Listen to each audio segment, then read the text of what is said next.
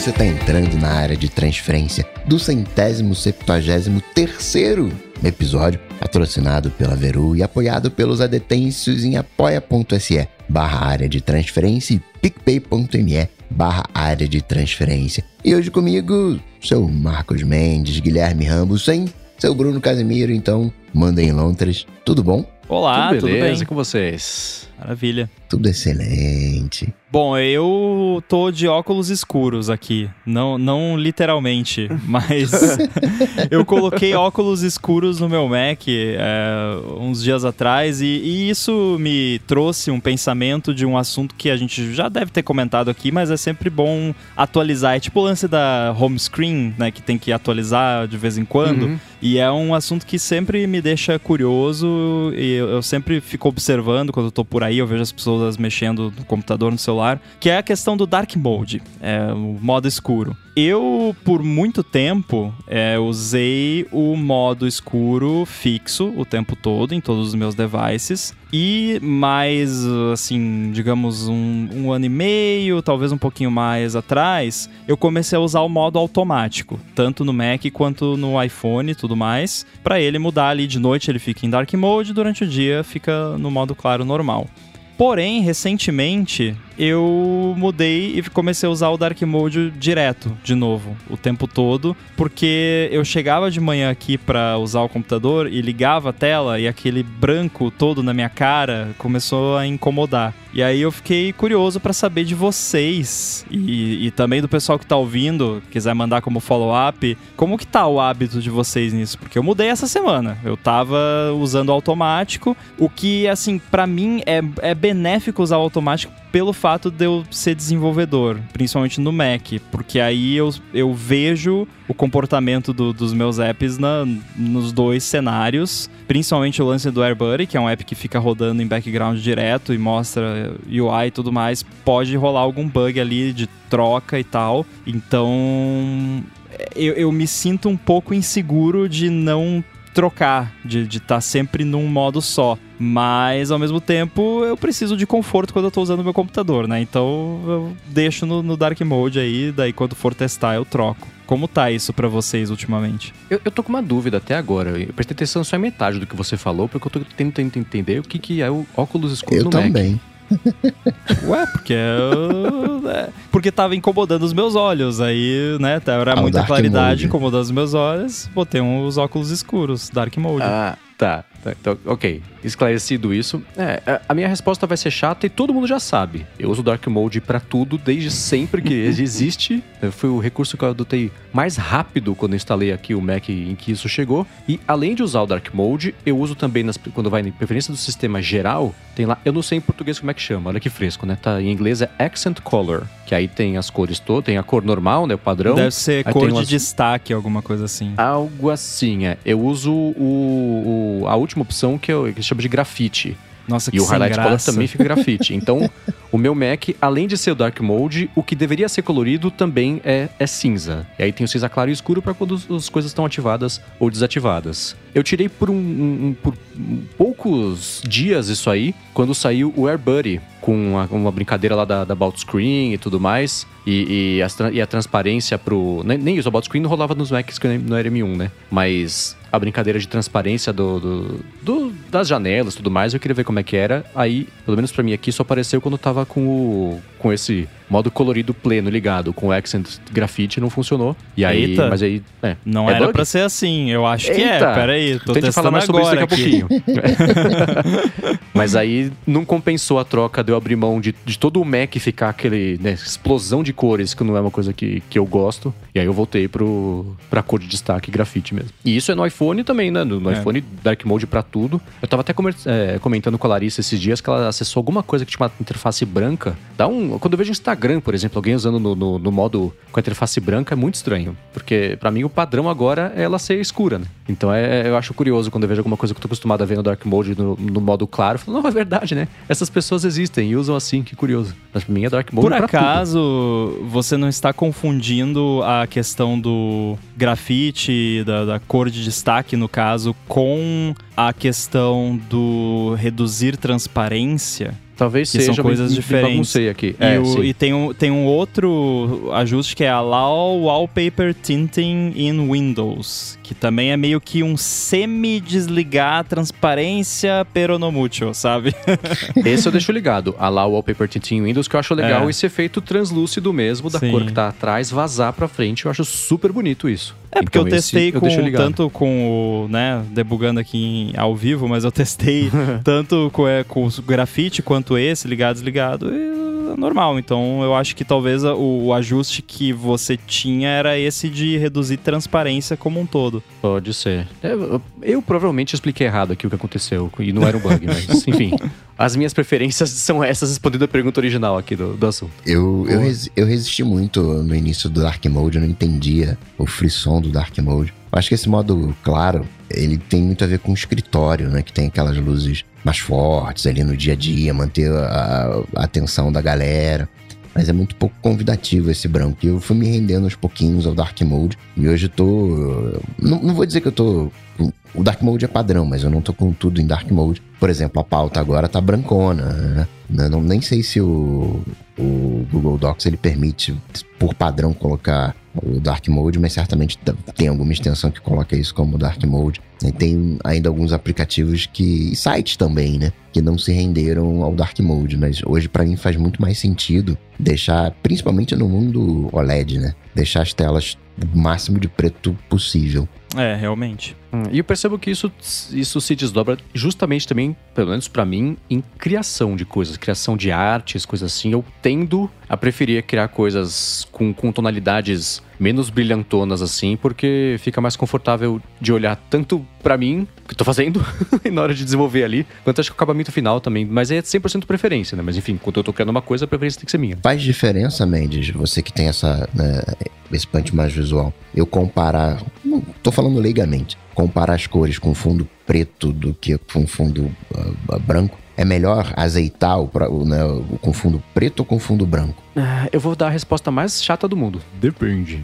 Mas ela é verdade. Dep- Porque é, é, eu- o- essa parte você já sabe, né? Ela tem que ser mais próxima de como as pessoas vão ver. Mas quando você tem, por exemplo, essa divisão de, sei lá, metade usa o modo claro, metade usa o modo escuro, uma das alternativas é você testar nos dois, que é isso que o Ramo tava falando, né? De, de- de desenvolver e testar em mundo real dos dois jeitos. Mas eu, eu, eu, tendo a achar que a visualização com o branco, ela é mais neutra do que com o fundo escuro. O fundo escuro evidencia muito o que você está fazendo, bacana. Mas você, ao eliminar a moldura, é, é- é como se não tivesse nada, óbvio, né? Então, por isso que, por exemplo, você pega foto, quando você pega quadro com fotografia, especialmente fotografia pequena, você tem uma moldura enorme em volta. Porque é para dar o destaque no que está ali e isolar meio do, do ambiente do resto mesmo, não tem muita interferência de todo o resto. Então, para você testar e ver como é que ficou, especialmente se for uma coisa estática, uma moldurinha Entendi. branca, uma moldurona branca, vai, vai, vai te ajudar. E Mendes, eu vou perguntar uma outra coisa pra você. Ruptura. Então,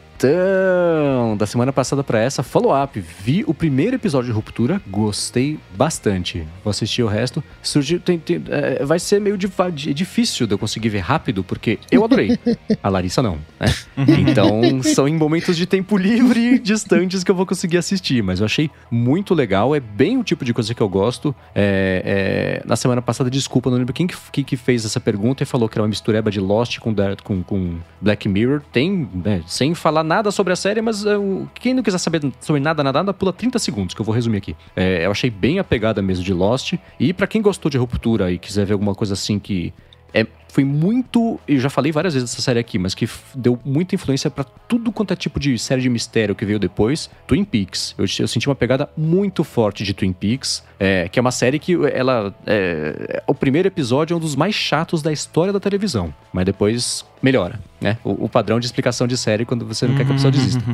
mas, é, gostei. Ruptura rolou. É, eu tô querendo assistir o resto. Já- a gente assistiu acho que dois ou três episódios, só que eu acho que aqui é mais ou menos assim também. Eu que tô mais interessado, então tem que, né, tipo, depois que já assistiu tudo que tinha pra assistir, é o que sobra, Uhum. né? Ou então Uhum. quando eu tenho um tempo livre sozinho, né? Mas enfim, vou pretendo assistir a série toda assim que, que tá interessante pra mim. E na história da Netflix, nas contas compartilhadas, o Kleber Tertulino lembra que a Netflix não ajuda em nada né, para diminuir essas contas compartilhadas. Seja porque né, não tem uma maneira de você migrar o histórico de coisas assistidas, né, uma série de funcionalidades. E ele cita uma outra também que é de pagamento cartão de crédito, porque você não pode ter duas contas com o mesmo cartão de crédito. Então ele não pode ter, por exemplo, a conta dele e a conta da mãe dele com o mesmo cartão.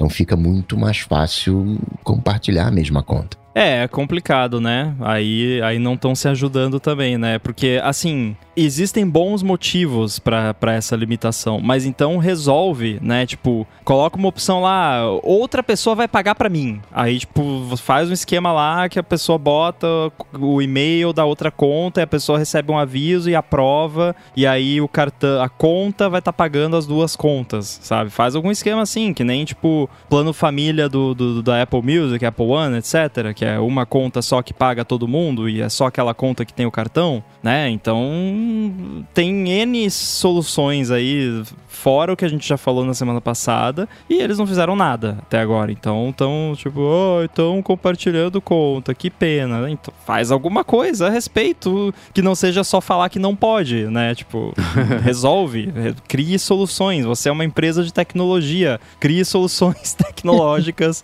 pro problema. É isso. Eu imagino que o principal problema é que se você tiver um cartão de crédito que possa fazer duas contas, você vai ter fraude de um cartão de crédito fazendo 600 contas e eles não querem ter que lidar com esse tipo de coisa. Então, corta, mas eu acho que esse é o tipo de situação que não é nem tanto um edge case assim que vai começar a aparecer, eles vão ter que resolver hora que eles apertarem justamente esse cinto e, e fizerem a galera ter a própria conta, porque eu sinto falta, por exemplo, também de mesmo numa conta familiar aqui das coisas da, do, da App Store e de, das contas do iCloud, ainda assim poder existir uma outra compra que seja feita para assinatura e coisa assim, com um cartão de crédito separado de um cartão de crédito canônico ali da, da família, porque nem sempre ah, é uma mas compra isso é proposital. Família, né? Isso é proposital, é, sim, né? sim, sim, Porque senão é muito fácil, né? Aí você.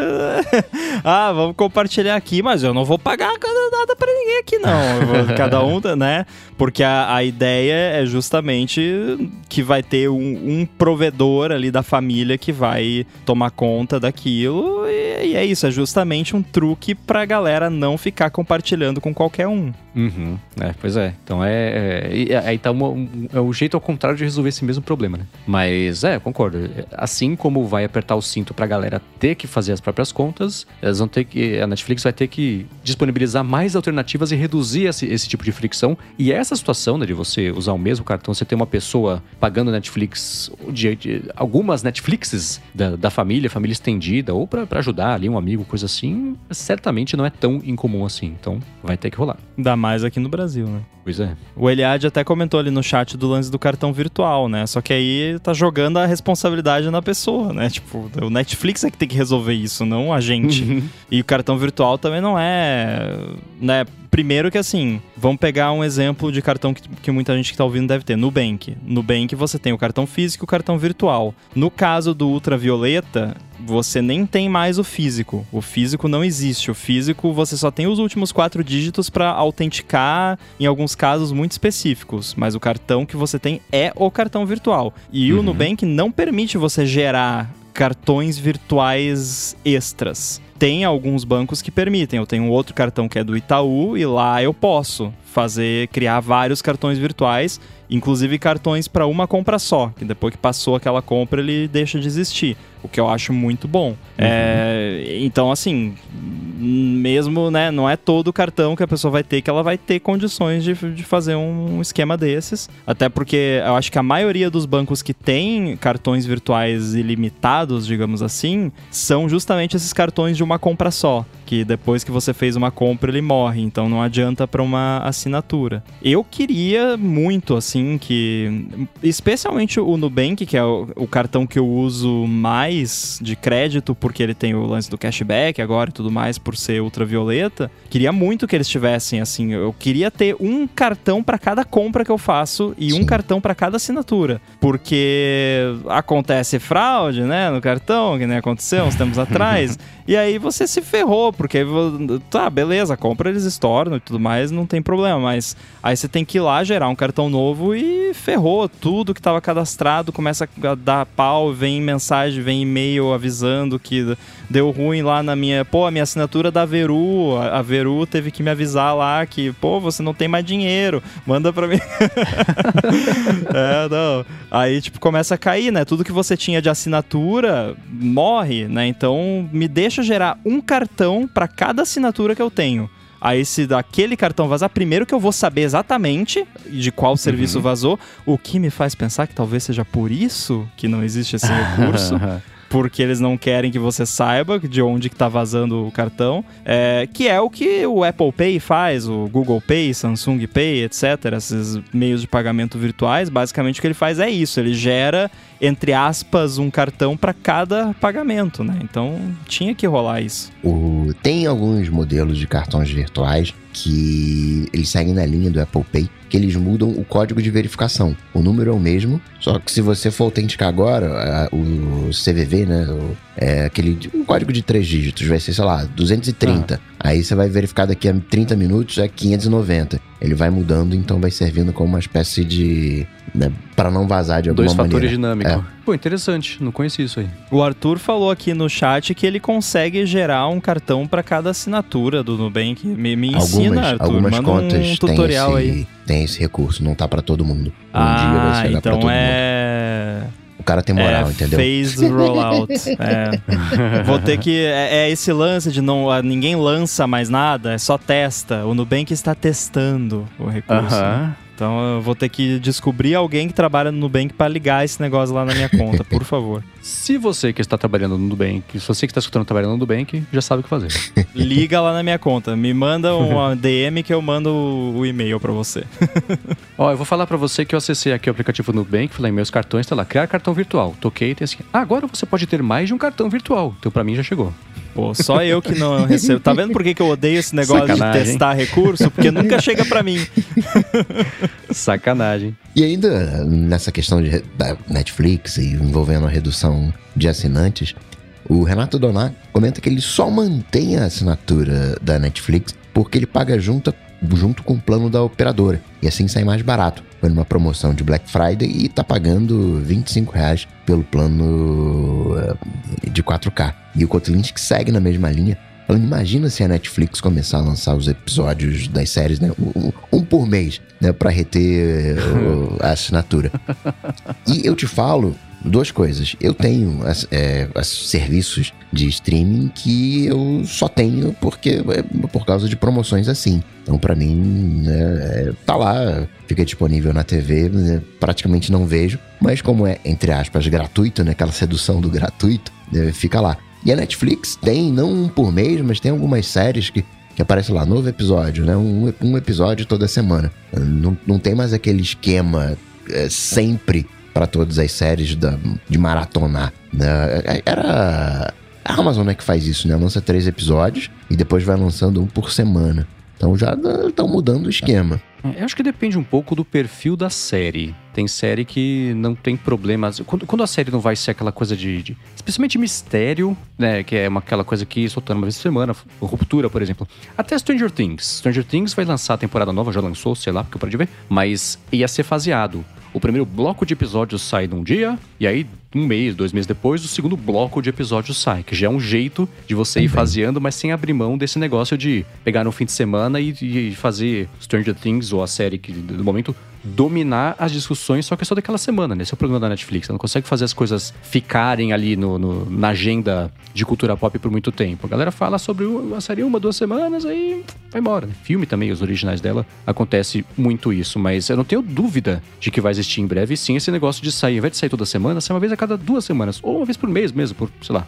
oito meses. E aí vai um, um, um Black Mirror, por exemplo, seria perfeito para fazer isso. De sair um por, por, por mês, porque cada episódio é uma uma história autocontida, não tem necessidade de, de, de, ter essa continuidade. E isso que o Renato Dona falou também é isso, né? Você vê. Se você estiver pensando em assinar qualquer tipo de serviço que você não tenha assinado ainda, a dica é espera, que daqui a pouco aparece uma promoção da Mastercard, do Mercado Livre, da Vivo, da Claro, de não sei quem. Você vai conseguir assinar com, com desconto, pacote anual, pacote semestral, ao invés de só assinar ali direto, avulsamente, porque sempre tem essas promoções e elas vão apelar cada vez mais para isso, porque a disputa vai. Ela sempre foi, mas vai chegar muito mais agora em preço, porque os catálogos estão ficando relativamente parecidos, né? Todo mundo tem um monte de coisa. Então, sempre vai ter esse tipo de promoção agora, ainda mais atrelado a assinaturas recorrentes, né? O negócio do Mercado Livre, por exemplo, de você assinar o Disney Plus e o Star, acho junto, junto com o Mercado Pago, Mercado Ponto, sei lá como é que chama, é perfeito, porque você já cria. É, é para o Mercado Livre é bom que você cria a recorrência de uma, de uma assinatura que a pessoa talvez não iria querer ter só para ser tipo o Amazon Prime brasileiro e na, na TV, no, no serviço de streaming também, porque você já está atrelado a um outro serviço, então para grudar, para a pessoa passar a usar, é muito mais fácil. Então esse tipo de coisa vai acontecer muito, muito, muito cada vez mais, com certeza. Eu recebi um SMS hoje falando que eu tinha uma oportunidade de emprego no Mercado Livre remoto para ganhar R$ 1.500 por dia trabalhando de casa duas horas por dia. Ó, oh, oh. Acho que eu vou pegar, hein? Tem que ser maior de 18 anos e não estudante, né? Agora foi SMS ou iMessage? Porque eu recebi dois iMessages desses essa semana. Não, foi, foi SMS, era balão uh, uh, verde. Balão verde. Então é SMS. E semana passada a gente tava falando mal da adoção do iPhone mini. A Marina Ricari falou: Olha, eu tenho o iPhone 12 mini, hein? Mas é porque as minhas mãos são pequenas. Ela tinha o 8 e não queria um tamanho muito maior, mas ela concorda que nunca viu um mini na rua. E o Rodrigo Dovales diz que ele é um feliz e orgulhoso usuário de iPhone 13 mini. Migrou do 11 para o 13 mini e não quer outra vida. Se a Apple não lançar o 14 mini, ok, mas espera muito que né, não se abandone esse form factor. Pode ser no 15, no 16 ou um, um SE. E para quem né, na, da gente aqui que não viu o, o iPhone mini, o Gustavo Sainz falou: ó, toma aqui um café comigo que te, te apresento o iPhone mini. Tá aqui, ó, eu tenho, ó.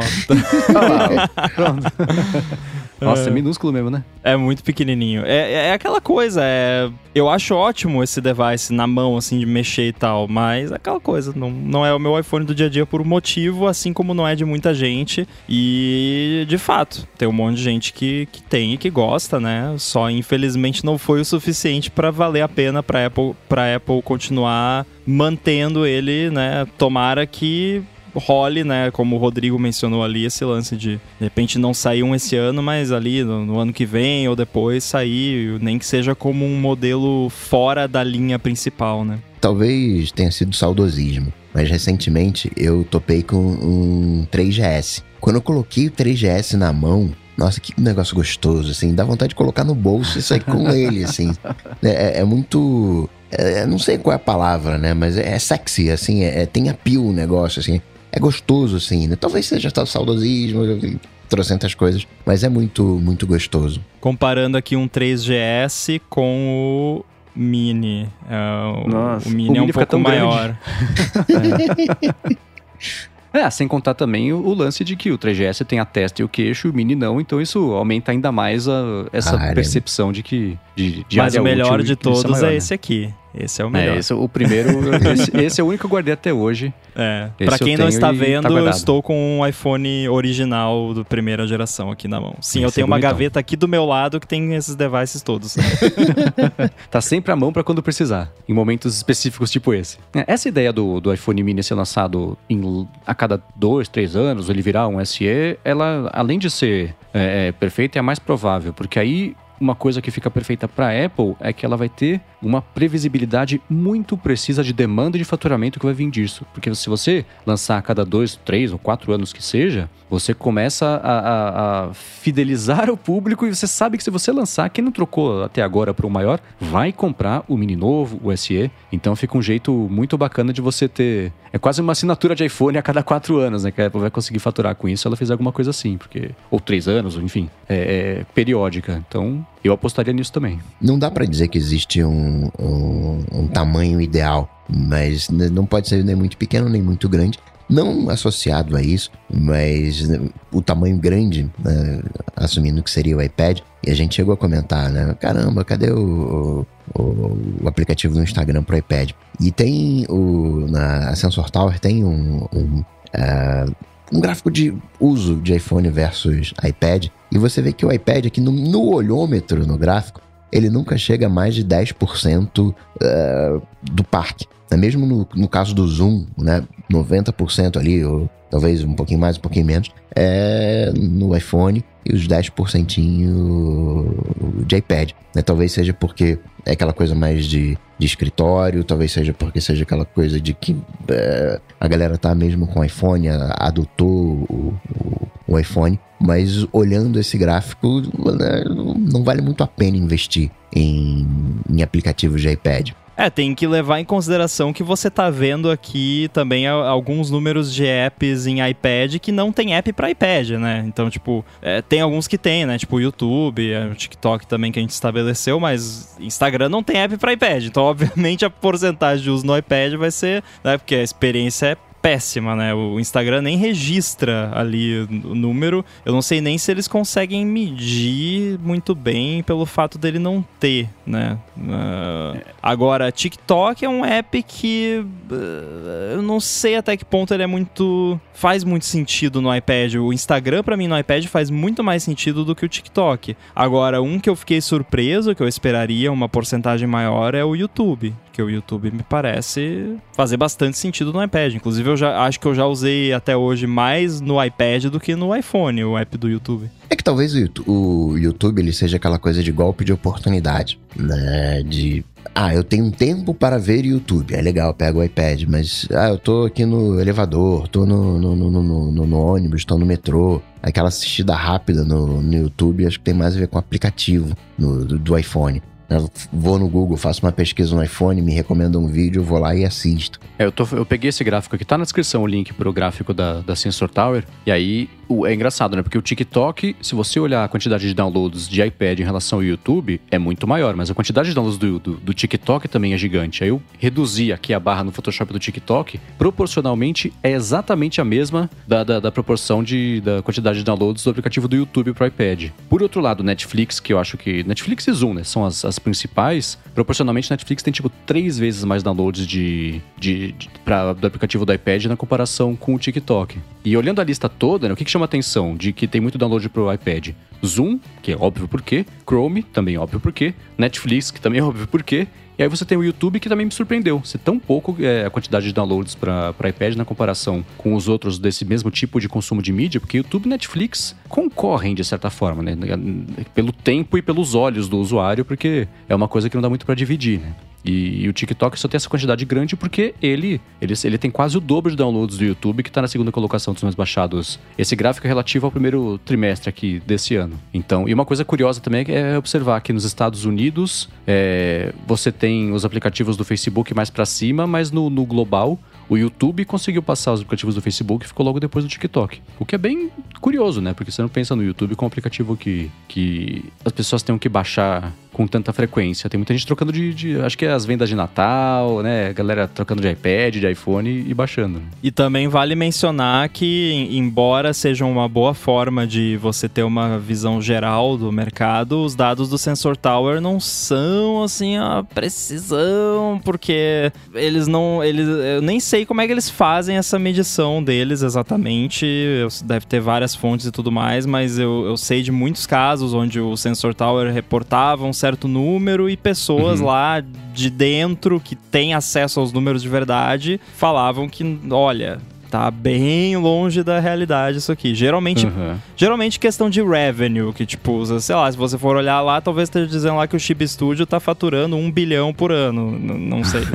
Mas é. Não sei, né? Então é sempre bom olhar com uma visão assim de. dar uma ideia, né? Mas não é uhum. o que você deve se guiar assim como verdade. É tipo o Wikipedia. e também tem a diferença do número de usuários de iPhone e o número de usuários de iPad, né? O número de dispositivos sim, sim. Né, diferente de Bom cada um deles. também.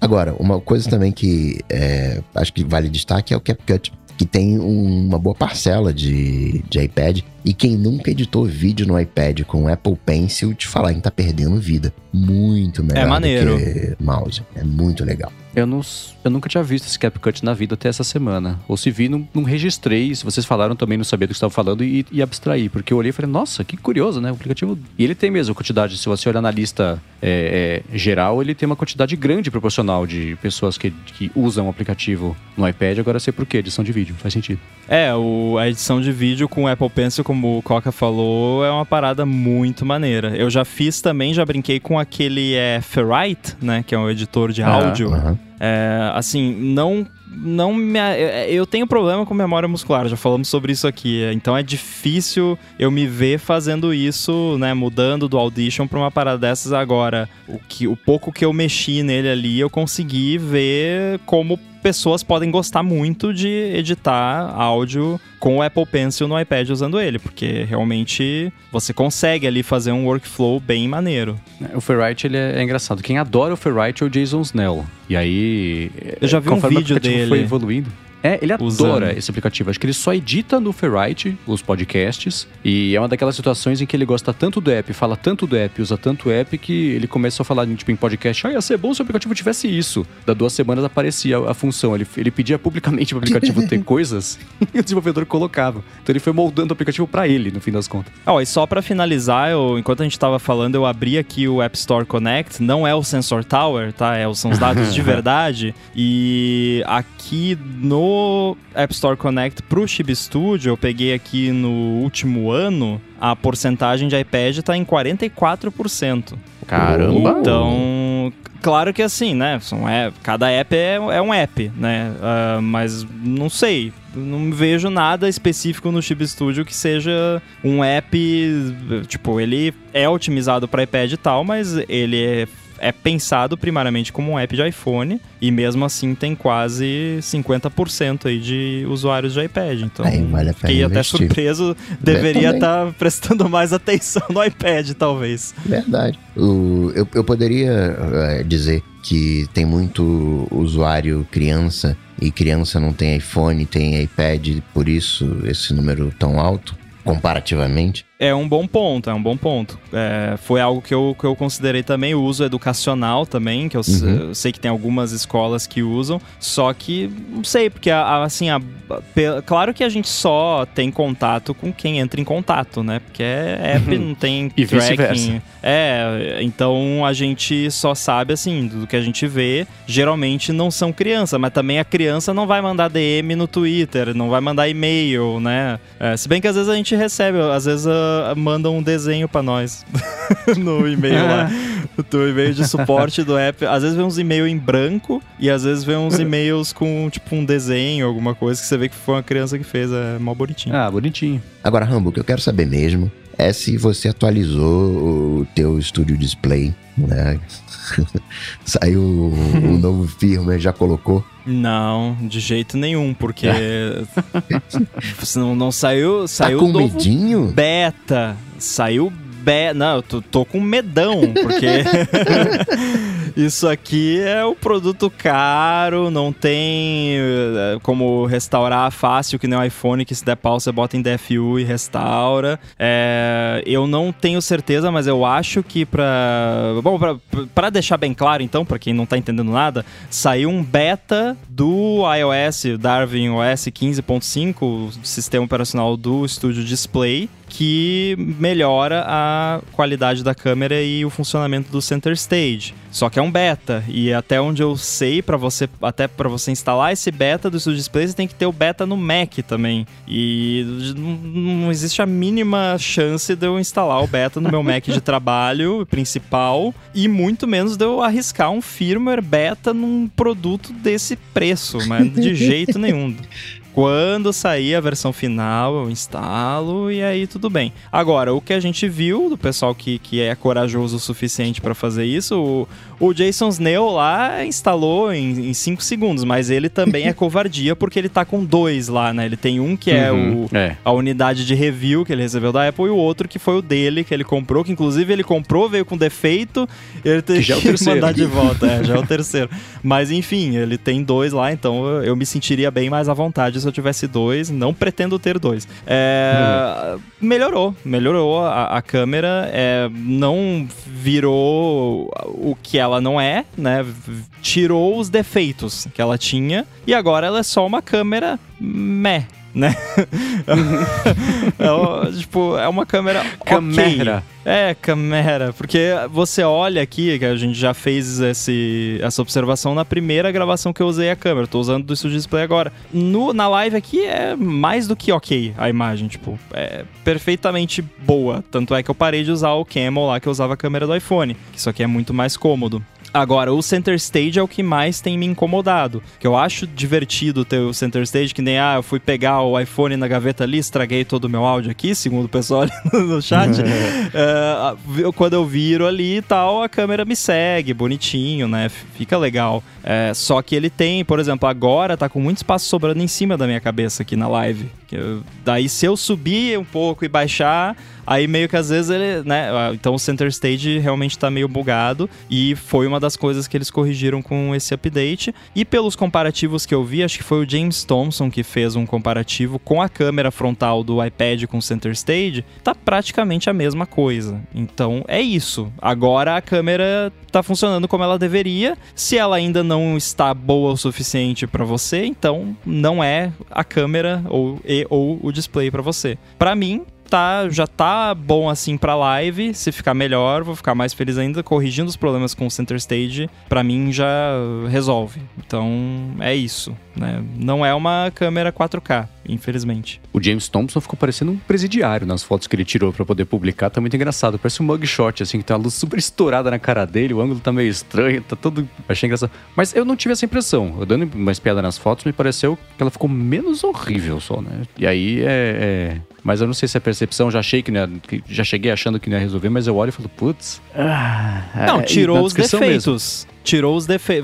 tirou os defeitos que ela tinha que não eram intrínsecos da câmera. A câmera Aham. é a câmera frontal do iPad com center stage, que é um 12 megapixels com crop. Então a qualidade da câmera é essa. Aceita Uhum. que dói menos, né? E isso eu já sabia quando eu comprei o display. Antes de sair review, isso eu já sabia, porque eu já usei o Center Stage no iPad, eu sei como é que é. Então eu- o que eu acho é que tem gente que, a, que tá querendo uma câmera de 4K que não é 4K, que a Apple não falou que é 4K, que, né? É um sensor de 12 megapixels com crop. Então a qualidade é essa. E agora, com as correções, pra mim tá igual a câmera do iPad com Center Stage. Então ela, ela tirou o que deixava horrível, como você disse, né? Tá menos horrível. Continua menos perfeita do que poderia ser se não fosse uma câmera de 12 megapixels com crop porque tem Center Stage. Continua, né? Talvez o erro da Apple, que eu acho até que foi o, o que o Felipe comentou no, num artigo que ele fez lá pro 9 to 5, o erro talvez tenha sido querer colocar o Center Stage. Porém, o Center Stage eu acho mó maneiro. Tipo, pra mim, pro meu uso da câmera, eu prefiro pagar o preço do Center Stage, da qualidade pra ter o Center Stage. Porque, de novo, aqui na live tá bom, tá bom assim, entendeu? Eu não quero gravar vídeo pro YouTube que a pessoa vai assistir numa TV de 80 polegadas. Eu quero fazer a live aqui, que fica um quadradinho ali e tá bom, entendeu? Uhum. Tá, é. Ah, Eu não sei, eu fico decepcionado quando penso que um produto tão esperado, tão bacanudo, tem, vai ter esse asterisco aparentemente permanente, né? Ah, mas coisa de Mac tem asterisco na câmera faz tempo, né? É, pois é. E não, não deixou de ter nos Macs novos. Melhorou nos Macs novos? Melhorou muito. Mas Uhum. continua. É, asterisco. É um grande Falou que asterisco. melhorar, piorou, é, parece que piorou, É. é. de novo. É. pra você ter uma câmera boa, você vai ter que comprar o, o XDR Studio Ultra Plus Blaster, que não vai custar 6 mil, vai custar 3 mil dólares, não sei, né? Vamos ver. Ainda que, só para constar, né, o, o, uma câmera de 12 megapixels é capaz de fazer 4K, é capaz de fazer, né, obviamente, uh, Full HD, mas é, não é só megapixel que importa, né, tem, não é só a resolução, tem outros fatores, né, lente, enfim, né, tudo mais. Lente, sensor, né? O, o, o, o que mata é o center stage, é o crop, que é porque é como se você tirasse uma foto no iPhone e aí, ah, eu tirei uma foto de uma pessoa que tá lá longe, mas eu quero que apareça só o rosto dela. Aí você vai lá e dá um crop e aumenta. Não fica a mesma coisa, né? E é exatamente isso que o Center Stage faz. Ele pega um tamanho maior de imagem e faz um crop para centralizar de modo que sobre imagem suficiente ao redor para que ele possa fazer a movimentação como se tivesse uma um cameraman mexendo, o que dá um efeito legal, mas você paga o preço, né? Na, é, qualquer pessoa que editou vídeo na vida, mesmo que de brincadeira, já, já sabe, né? Você pega ali um vídeo em 1080p e você vai produzir ele em 1080p e, ah, eu quero fazer um pan na imagem no rosto da pessoa. Você vai ter que aumentar o suficiente para sobrar nos lados para você poder mexer e nisso você perde qualidade, né? Né? Só, não sei, de repente bota Neural Engine para trabalhar aí, para fazer um upscaling melhor. não, dá, talvez ainda dá para melhorar né, no, no, software, mas só vai chegar até certo ponto, né? Não, não vai fazer milagre. É, então, eu acho que esse foi o. É, também tem esse negócio de. Ah, o que sempre falaram que o Pixel, por exemplo, o Pixel faz muito bem, que ah, a câmera era mais ou menos, mas tinha muito pós-processamento ali que cumpria a função de que a câmera, deixa, o hardware deixava a desejar, resolvia no software. Beleza, Apple passou a fazer fazer isso, apesar de ter investido um pouco mais, especialmente em iPhone, em câmera. Então, a esperança nesse caso, então, é que exista algum tipo de, de pós-processamento que a Apple ainda esteja trabalhando para poder fazer e, e, deixar a galera é, aproveitar a hora que, que, que for lançado, que resolva esses casos, né? Mas, de novo, dá, dá, dá uma tristeza. A Apple começou a fazer isso e já deu um gate lá no começo, né? Como é que foi? Qual, qual foi o nome do gate? Tinha um negócio lá que as pessoas estavam ficando com a cara lavada, que parecia que tinha passado maquiagem. Não lembro agora qual foi Não o. lembro disso. Tem, tem. Era, de, era porcelana, né? Ficava com uma aparência de porcelana, de boneca. Beauty Gate. Isso. Beauty Gate. Beauty Gate, é, esse eu não peguei. que foi um. Nossa, um negócio lá. Logo que lançou o iPhone 10S, durou três dias. Até a Apple lançar o variar, um update. Né? É. Câmera é um negócio danado. Eu não sei se vocês já viram, é, acho que é uh, estilistas, né? Uh, personal stylers para descobrir qual é a, a, sua cor. Aí coloca um, um, pano amarelo, aí o seu rosto fica de uma cor, aí coloca um pano rosa, aí o seu rosto fica de uma outra cor. Mas olhando pela câmera. E é óbvio que muda, né? Porque a, a câmera, quando vai fazer o balanço de branco, ela faz umas contas. Ah, deixa eu ver o, o tanto de branco aqui. Esse tipo de coisa faz você parecer só bem na câmera. A sua, pele vai continuar do mesmo rosto pro olho humano. Claro, uhum. vai mudar um pouco do reflexo. Mas faz essa, essa experiência. Quem nunca fez isso, abre a, a câmera de selfie e vai tirando selfies com camisa amarela, camisa preta, camisa branca, né? Como isso vai, vai mudando. E, né, quem tiver pele negra faz também, e você vai ver como falha miseravelmente, como essas máquinas elas foram orientadas pro tom de, de, de pele claro. Ah, isso é fato, né? E, mas eu, eu, esse lance da cor de, de camiseta e tal, eu vi isso e eu fiquei, nossa, o que que o povo não inventa para arrancar dinheiro de gente besta, né? Me desculpe se alguém que tá ouvindo gosta disso. Mas assim. Mandem né? seus e-mails. Ah, vou pagar pra um cara botar uma camiseta amarela em mim e falar: não, a sua cor é o amarelo. Tipo, tá, tudo Beleza. bem, você vai sair bem vai... com, com, nas fotos com é. amarelo, mas é só isso. Exatamente. Muito bem. Para surpresa de todo mundo, agora a gente vai falar da compra do, no Twitter. Pelo Por Elon falar Musk. em arrancar dinheiro de gente é. besta, é. né? Mas antes disso, a gente vai falar sobre uh, o patrocínio, a Veru, na assinatura de cafés especiais, que está oferecendo um desconto especial para os ouvintes do ADT. A Veru procura por pequenos produtores de cafés especiais por todo o Brasil e envia esses cafés para os assinantes uma vez por mês, sempre junto de uma surpresa, ou um brinde, que nesse mês são umas bolachinhas de nata. Na Veru você pode escolher o tipo, a quantidade de café que você quer receber e dá para escolher o grão torrado, dá para escolher para receber ele já em pó, dá para receber em cápsulas para usar na maquininha de expresso também. E você tem total controle sobre a sua assinatura sem nenhuma fidelidade ou pegadinha. Os cafés vêm sempre com uh, uma explicação sobre qual é o produtor, a região, a pontuação, a altitude, variedade, as características e a promoção para os ouvintes do ADT é a seguinte: assinando pelo link veru.café ADT, V-E-R-O-O, com dois O's mesmo, ponto café barra você ganha 15 reais de desconto no seu primeiro pedido. Com esse desconto é praticamente impossível você pagar tão pouco por um café tão bom, recebendo em casa ainda por cima. Então acessa lá, peru.café barra ADT e faz a sua assinatura com 15 reais de desconto no primeiro mês. Muito obrigado a Veru pelo patrocínio de mais esse episódio do ADT. Valeu. Valeu. Muito que bem, né? O seu Elon Musk tinha feito... É, uma, queria pagar lá 44 bilhões pelo Twitter, tava né, sem dinheiro, acho que ele, é da, ele só abriu a carteira para 20 bilhões, alguma coisa assim, o que, claro, é muita grana. E o demais ele ainda passou ali o, um chapéuzinho, conseguiu o resto da, da grana e fez a, a oferta. Com isso, o valor de mercado do Twitter estava em 38 praticamente, e foi. Ele comprou por 44.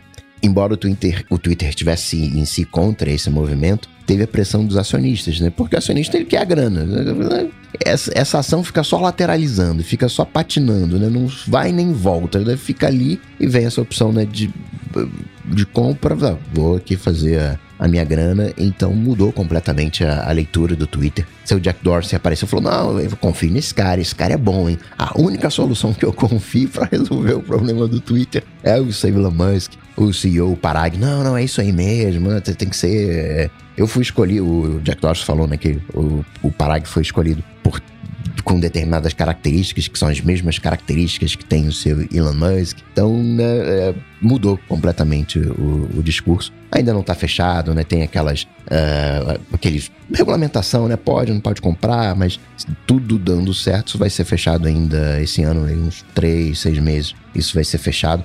O Twitter ele pode receber né, outras propostas, não está fechado é, se você não gostou que o, o Elon Musk está comprando o Twitter, tem problema não. Você pode ir lá e fazer uma oferta também, né? Dar lá 45 bilhões para comprar. Enfim, né? O, o que, que mudou agora com essa oficialização da compra para vocês? É Primeiro que assim, é, ele não comprou ainda, né? Sim, sim, Essa sim. questão de compra é bem complicada, né? Eu sei que você sabe, eu tô explicando aqui, né, pra galera que ouve não tá tão ligada, que vai rolar muita coisa ainda, existe ainda a chance disso não acontecer, mas é pequena, eu diria. Então, é, para todos os efeitos, comprou, né? Então vamos falar aqui do, do, do, comprou. Agora, eu vejo duas reações extremas e opostas e que por definição, provavelmente nenhuma das duas está correta, né? Uma é, meu Deus, isso é o fim do mundo, Twitter acabou, tchau. E a outra é, nossa, que maravilha, o salvador da liberdade de expressão, né? E aquela coisa toda. Eu acho que não vai acontecer nenhuma nem outra, assim. Por enquanto, para mim, não muda nada, tirando o fato de que uma galera que eu conhecia, que trabalhava lá e tal, já foi embora, né? O que eu acho perfeitamente válido, né? Uma, uma reação normal. É, ter, vamos ter que esperar aí para ver o que vai acontecer. O que eu posso dizer é que o comportamento dele continua sendo o mesmo de sempre, aquela coisa, e teve, rolaram umas coisas bem absurdas aí nesse um dia, né?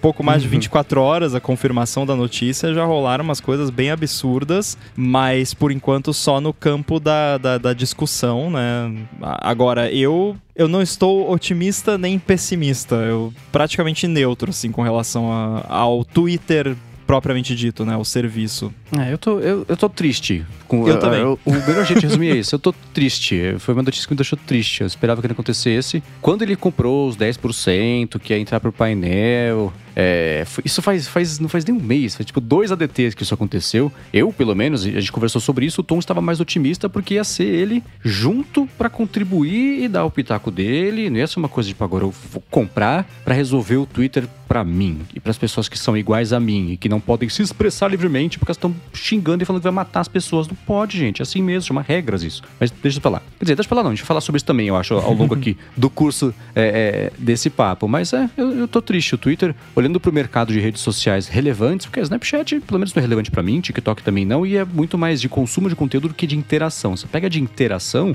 Instagram tem um pouco, Facebook tem um pouco, WhatsApp tem bastante. Os três era do Zuck, que é. O Twitter era a rede social que não era de um babaca. Agora é a rede social que também é de um babaca, né? E, e o, Musk tá fazendo o mesmo caminho, por exemplo, Jeff Bezos comprou o Washington Post. O, como é que chama o CEO da, da, da Salesforce? Tem a tweet do Jeff Bezos. Ah, é, mas digo de, de de é, é, veículo de comunicação. Tudo bem que o Twitter, né, o Twitter fica, né? Ele é veículo quando quer, quando convém, quando não convém. Mas o CEO da Salesforce, também, que eu esqueci o nome dele, que a pouco eu falo, é, comprou a revista Time. Agora o que, que é? Bilionários. Eles fazem empresas de espaço e compram empresas de mídia. O Twitter agora virou é, essa compra de, de crise de meia-idade do Musk. Mas, é, quando, quando eu vejo é, é, a galera que está incondicionalmente feliz sobre isso, é, é, eu lembro, e ah, o Twitter vai arrumar, o Musk vai arrumar esse problema da liberdade de expressão do Twitter. Aí eu penso, o problema para quem? É que nem quando eu argumento, eu vou esbarrar nisso, é inevitável. A gente, eu vou tentar passar o mais rápido possível por esse pedaço do discurso, tá? É que nem quando falavam, ah, o Bolsonaro vai arrumar o Brasil, vai consertar o Brasil. Vai consertar para quem? Né? Tá quebrado para quem acha que tá quebrado. Não tô falando que tava certo antes, não votei no Lula, não é isso que eu estou dizendo. Mas, é, é, quando você tem um serviço que é usado por, hoje, por exemplo, 180 milhões de pessoas monetizáveis diárias, não existe uma solução para todo mundo. E é aí que tá o problema, né? O que, que o Musk fala que vai fazer? Ah, eu vou eliminar os bots da plataforma. Eu vou devolver a liberdade de expressão. Tá, você está citando problemas que afetam você diretamente. Você comprou uma empresa para resolver os problemas que te afetam. E todos os outros usuários, né? Ele tá no contrato que ele assinou. A tinta nem secou ainda. Durante o período de aprovação da aquisição, você não. Ele se comprometeu a não falar mal do Twitter, não falar mal dos funcionários. Por quê? Porque isso vai mexer no mercado, no preço da ação. É o tipo de coisa que ele é mestre em manipular. A tinta nem secou. Ele foi lá no Twitter e amplificou mensagens que eram de uma decisão que foi tomada lá em 2020 que tinha a ver com o filho do Biden, o jornal que publicou o negócio, o Twitter tirou o tweet do ar. Aí acharam lá um, uma executiva que era conselheira líder do Twitter na época, começaram a usar de saco de pancada. De ontem para hoje, virou um churume.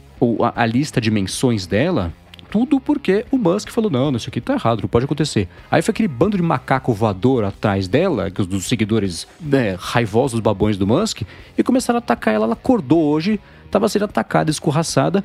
E o pessoal do Twitter, né? Se você olha as outras pessoas que trabalham no Twitter que, que estão se manifestando no Twitter, falando assim, gente, agora tá todo mundo com medo de ser o próximo, né? Hoje, o CEO, Paraga Gravol, ah, gente, eu assumi aqui esse cargo para melhorar o Twitter, corrigir o que estava errado e fortalecer os nossos serviços. Eu tenho orgulho das pessoas que continuam a trabalhar com esse foco e com urgência, apesar das distrações. Quer dizer, ele mencionou esse ataque escroto do Musk sem mencionar esse ataque escroto do Musk e falou: ah, não, distrações. Não é distração, não é barulho, gente. O cara tá. Vocês todos viraram, estão com um alvo na cabeça de vocês agora. É só esperar um dia, dois, uma semana, vai chegar a hora de cada um de vocês. Esse ele tá tão gravar... orgulhoso que o, o Twitter bloqueou os sistemas deles lá para ninguém poder fazer nenhuma alteração crítica, assim, de tipo, para ninguém ir lá e, sei fazer um deface no site, botar, né, uhum. vai se ferrar, né?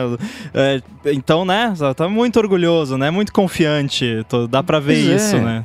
É, sim, é, né? Eu tava, ano passado, acho que a notícia de tecnologia do ano para mim foi Paraga Graval assume o cargo de CEO do Twitter. Isso vai ser uma coisa muito boa ou muito ruim. Pode ser que daqui a um ano ele nem seja mais CEO. Lembra que eu falei isso? Pode ser que daqui a um ano ele tenha melhorado muito o Twitter. Nossa, não poderia ter sido pior. Sabe o que vai acontecer? Eu tenho certeza, o Jack Dorsey vai voltar pro Twitter agora. É bem provável. Esse Paraga Graval tá com dias contados, o que é uma pena, né? Porque. É, isso foi é... tudo um plot do Jack. é. Foi tudo. Ele saiu, fez tudo isso porque ele queria o Twitter para ele.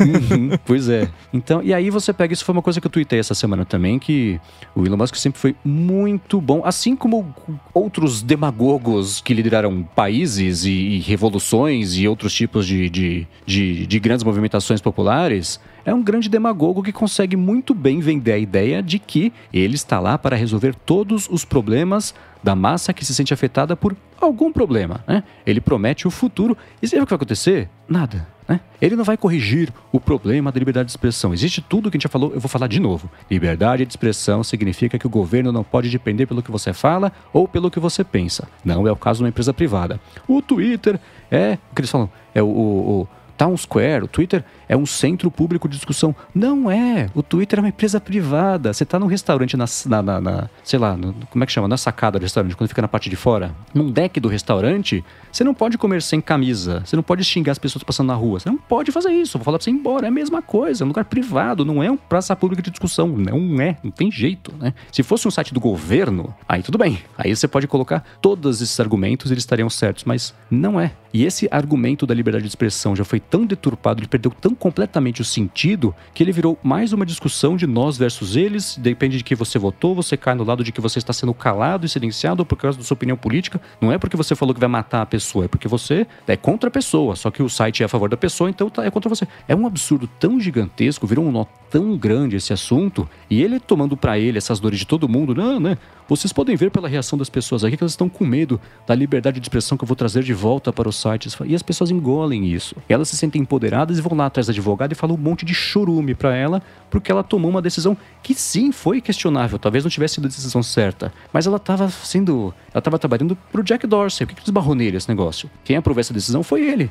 Cadê, né? As pessoas estão com medo e aí você vê o que aconteceu com essa mulher aí, você as pessoas não estão certas de estar tá com medo? Tipo, quem é que quer acordar um dia e ter 50 milhões de pessoas te mandando ameaça de morte e comentar e a injúria racista no, no, no, seu Twitter lá nas suas menções. Quem é que quer isso? Quem é que não tem medo disso, uhum. né? Então, tipo, é. então as pessoas estão certas de, de ter medo, né? É. E isso não é liberdade de expressão, gente. Não tem como você passar isso por liberdade de expressão. Você, você é livre para se expressar de como, do jeito que você quiser, mas há consequências, né? Vou me expressar com um revólver. Sai preso. Você pode fazer isso se você quiser, mas é assim é. que funciona a vida. Então é, é, é uma tristeza, é uma tristeza porque você tem o Musk que sempre foi. Ele pode ser um babaca e genial ao mesmo tempo. Muitos CEOs são. O Steve Jobs era um babaca e genial ao mesmo tempo. Só que ele era babaca no pessoal, não no profissional. O Musk é babaca nos dois. Só que tem dado certo para ele. Que bom para ele, que resto por, que, que ruim pro resto do mundo, que vai ter que conviver com o Musk e com centenas de milhares de pessoas que querem ser o Musk.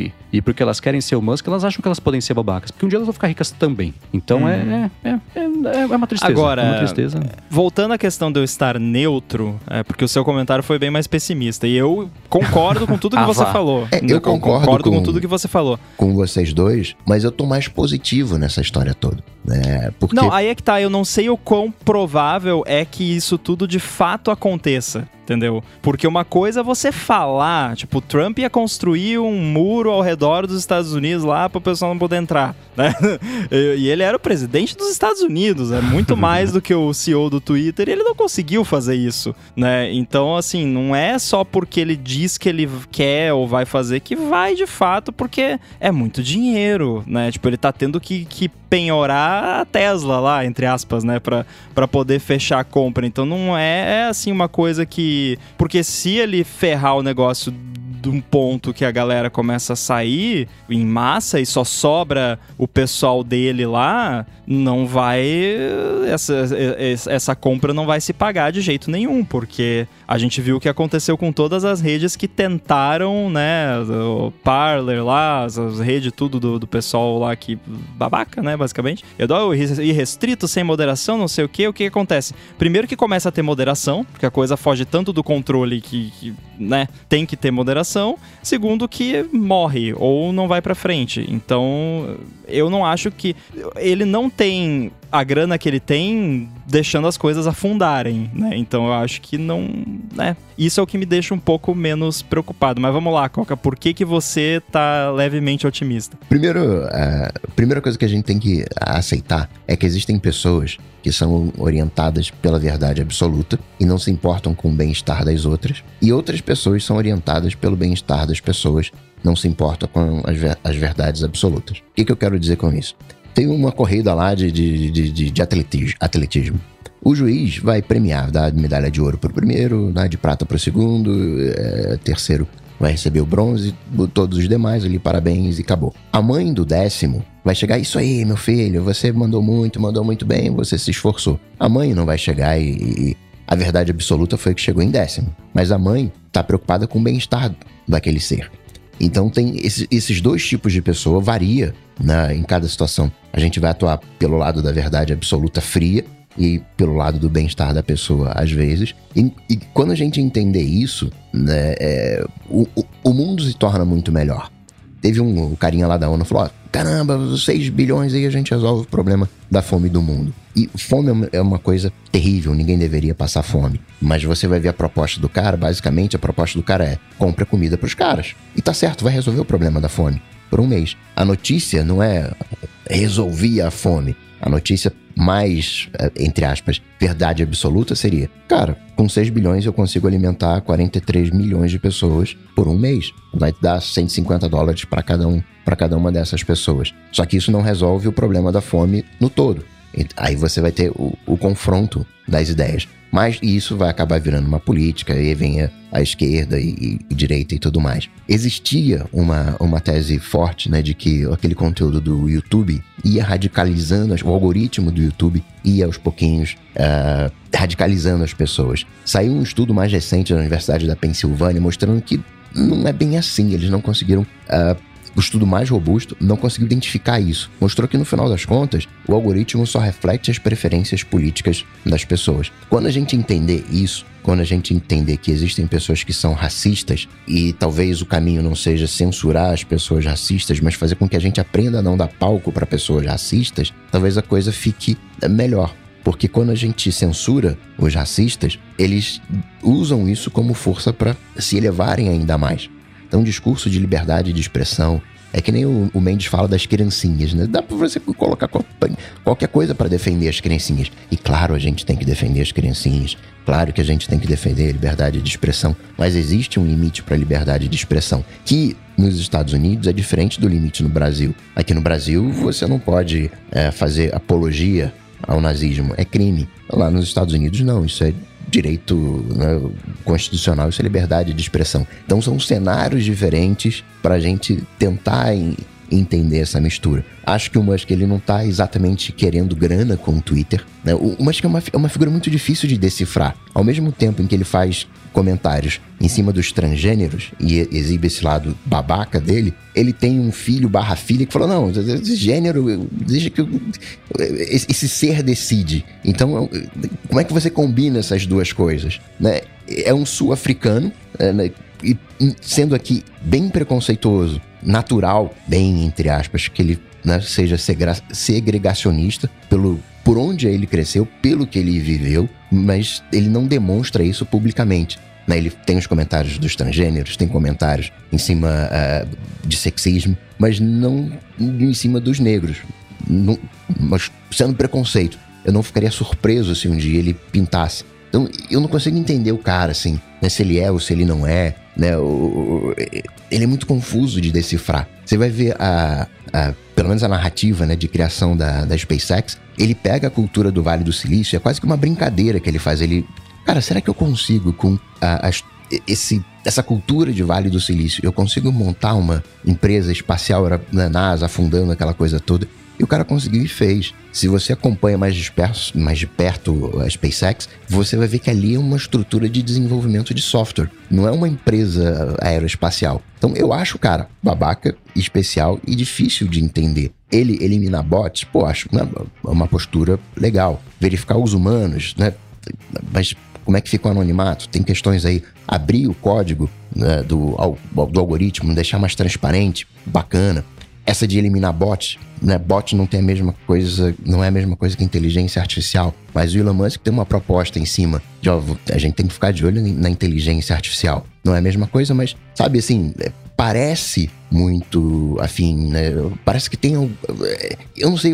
Claro que a liberdade de expressão, muita gente falando isso. Ah, a liberdade de expressão não deveria ser responsabilidade de uma pessoa. Concordo, não, não deveria estar no colo do, do Musk. Por isso que você vai ver na Europa, acabou de ser aprovada, entre aspas, a DSA, Digital Services Act, que só vai entrar em vigor, sei lá, 2024, 2025, onde diz para as empresas de serviço, uh, cara, você ganha dinheiro com conteúdo, não ganha? Então tem jeito, você vai ter que moderar esse conteúdo. E mais cedo ou mais tarde a gente vai ter essa mesma visão nos Estados Unidos e vai virar para o mundo todo. Salvo se né, o, o, Twitter falar, não, não quero saber de Europa, pode me bloquear aqui, não, não, não tô nem aí. Mas eu acho que a gente está chegando nesse ponto onde as, as redes sociais vão ser aceitas como veículo e aí vão ter que moderar o conteúdo e não tem jeito, seja o Elon Musk ou seja quem for, ele vai ter que seguir as regras do, jogo, vai ter que seguir as leis. Peraí, eu vou ter que moderar nessa liberdade de expressão vai ser restrita. Então, talvez nesse primeiro momento seja mais conflituoso o processo, mas acho que no longo prazo uh, vai estar tá ok. Né? No longo prazo a gente vai entender que não é responsabilidade do Musk, isso tem que ser decidido por leis e o Musk vai ter que se, se ajustar a essas leis, porque no final das, das contas é uma empresa e uma empresa tem função social, tem que respeitar as leis e a gente vai. Eu não acho que o Musk ele vai resolver o problema. Acho que a sociedade vai resolver o problema, vai entender como é o problema e isso vai ser aplicado também no Twitter. Por isso que eu tô mais uh, esperançoso, diria. O lance de. Primeiro que eu acho que o Coca bateu num ponto que eu, eu queria ter falado e eu ouvi, eu acho, no talk show, o Gruber acho que falou alguma coisa parecida, que é esse lance, ah, é difícil decifrar ele. E é exatamente isso. E assim, eu, o Mendes, o Coca, o Bruno, que não tá aqui hoje, mas geralmente tá aqui, a gente pensa, né? A gente tem as nossas opiniões e tudo mais e a gente fala. E já a gente vai fazer alguma coisa, a gente fala, ah, eu vou fazer tal coisa. O Musk, tem outras pessoas que são assim, fala que vai fazer uma coisa, faz outra completamente diferente, aí do dia seguinte fala uma coisa que contradiz completamente o que ele falou no dia anterior e depois já desfaz.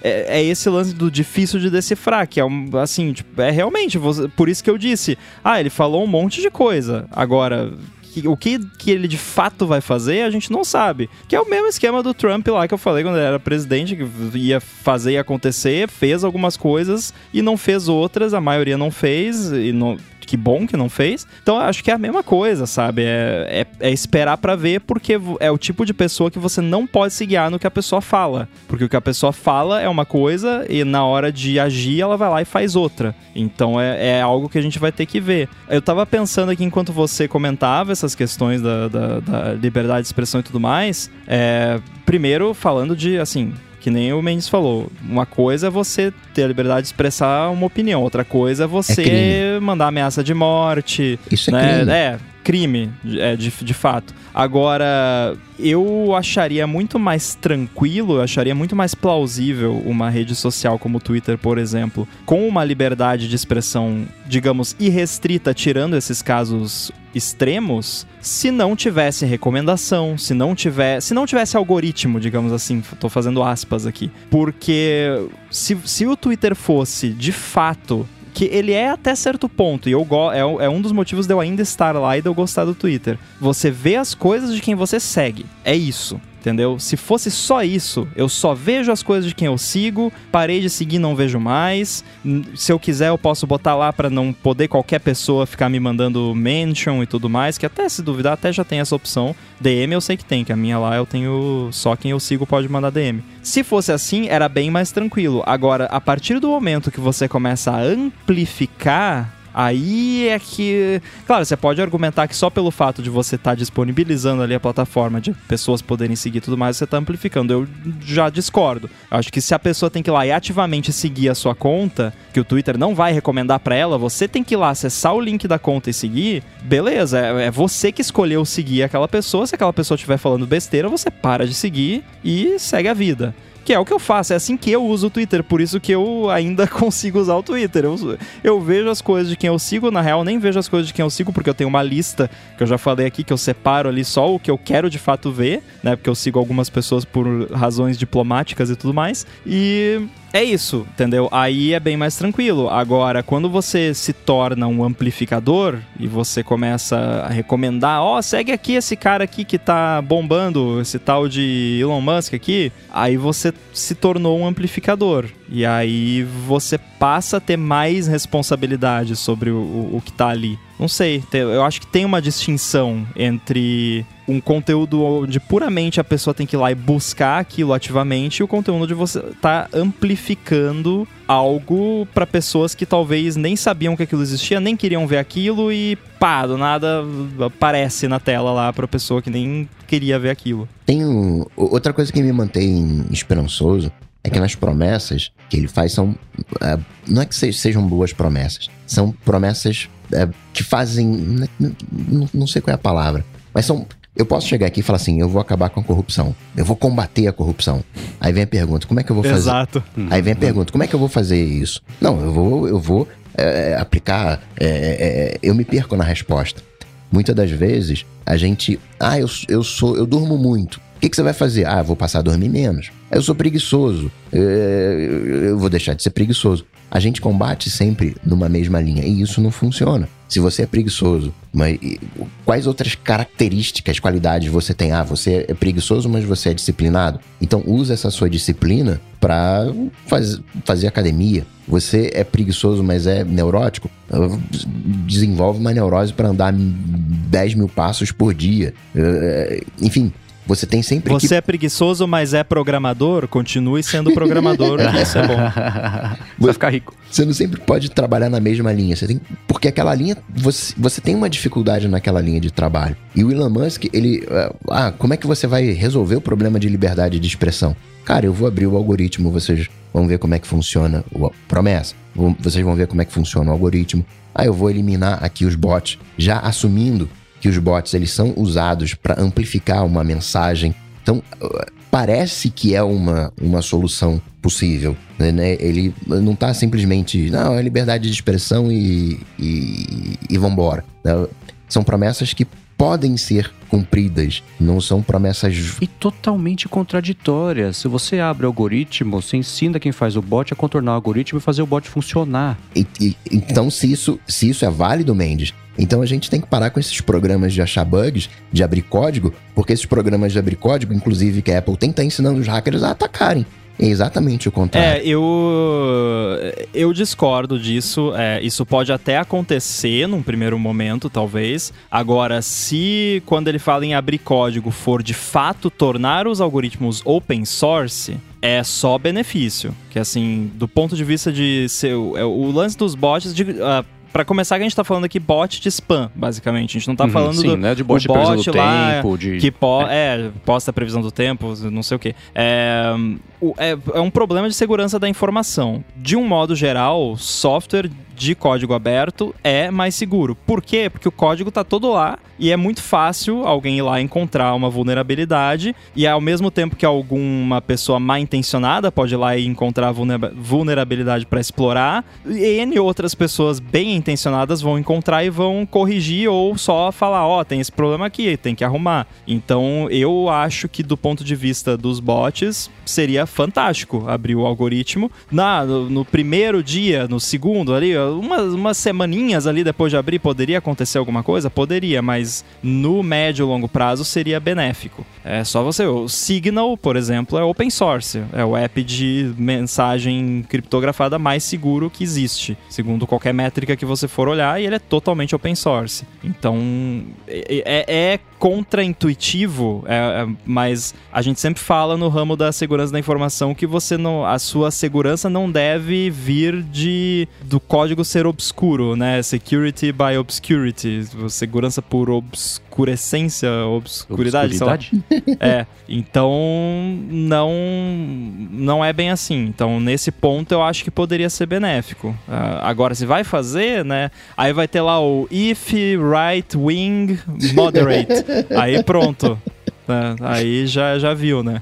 É, uma ideia que eu via a galera soltar por aí é, por exemplo, uma, uma App Store de algoritmos. Você vai lá e, e, e baixa o que você quiser para ter o, o, contato com as recomendações moldadas por alguém que você confia, que fala que vai ter assim, assim, assim. Você, você moldar, aí você pega isso, pode ajustar para lá e para cá. É, Eu acho que isso você começa a chegar muito perto, por exemplo, sei lá, você pega essas redes, a, a Parler, a Truth Social, a, a, foi a Parler que foi expulsa, do, que ajudou ela a fazer o ataque ao Capitólio? É, é que tem umas três, quatro que faz a mesma coisa agora. Que é um monte de clube, é como tipo um grupo de WhatsApp de ódio à esquerda, sei lá, né? Tá tudo, fica todo mundo compartilhando os mesmos memes e rindo de si mesmos e se elogiando porque, olha como vocês são inteligentes, tão, tão, hahaha, tão tirando. Então viram uma câmara de eco que depois de tempo perde a graça, porque as, as pessoas só estão concordando, né? Você não tem um tipo de, nenhum tipo de discussão, estímulo para as pessoas confrontarem o que elas pensam da vida e talvez serem convencidas ou enxergarem que existe um outro lado também, que não é inválido só porque é o outro lado, é a experiência da pessoa, né? É que nem qual que eu falo, ah, talvez racismo é não dá palco para racista. Uma coisa, tá, essa é uma situação, mas é na situação em que uma pessoa está sendo atacada por uma massa racista e está sendo direcionado para ela. O site tem que tipo, ter tipo uma política de vítimas e proteção à testemunha? Talvez seja uma opção, né? Nesses casos, aí as pessoas são punidas porque elas estão é, é, se empilhando para atacar alguém, e mesmo que não seja uma coisa que está fora dos termos de uso, você tá. Não sei.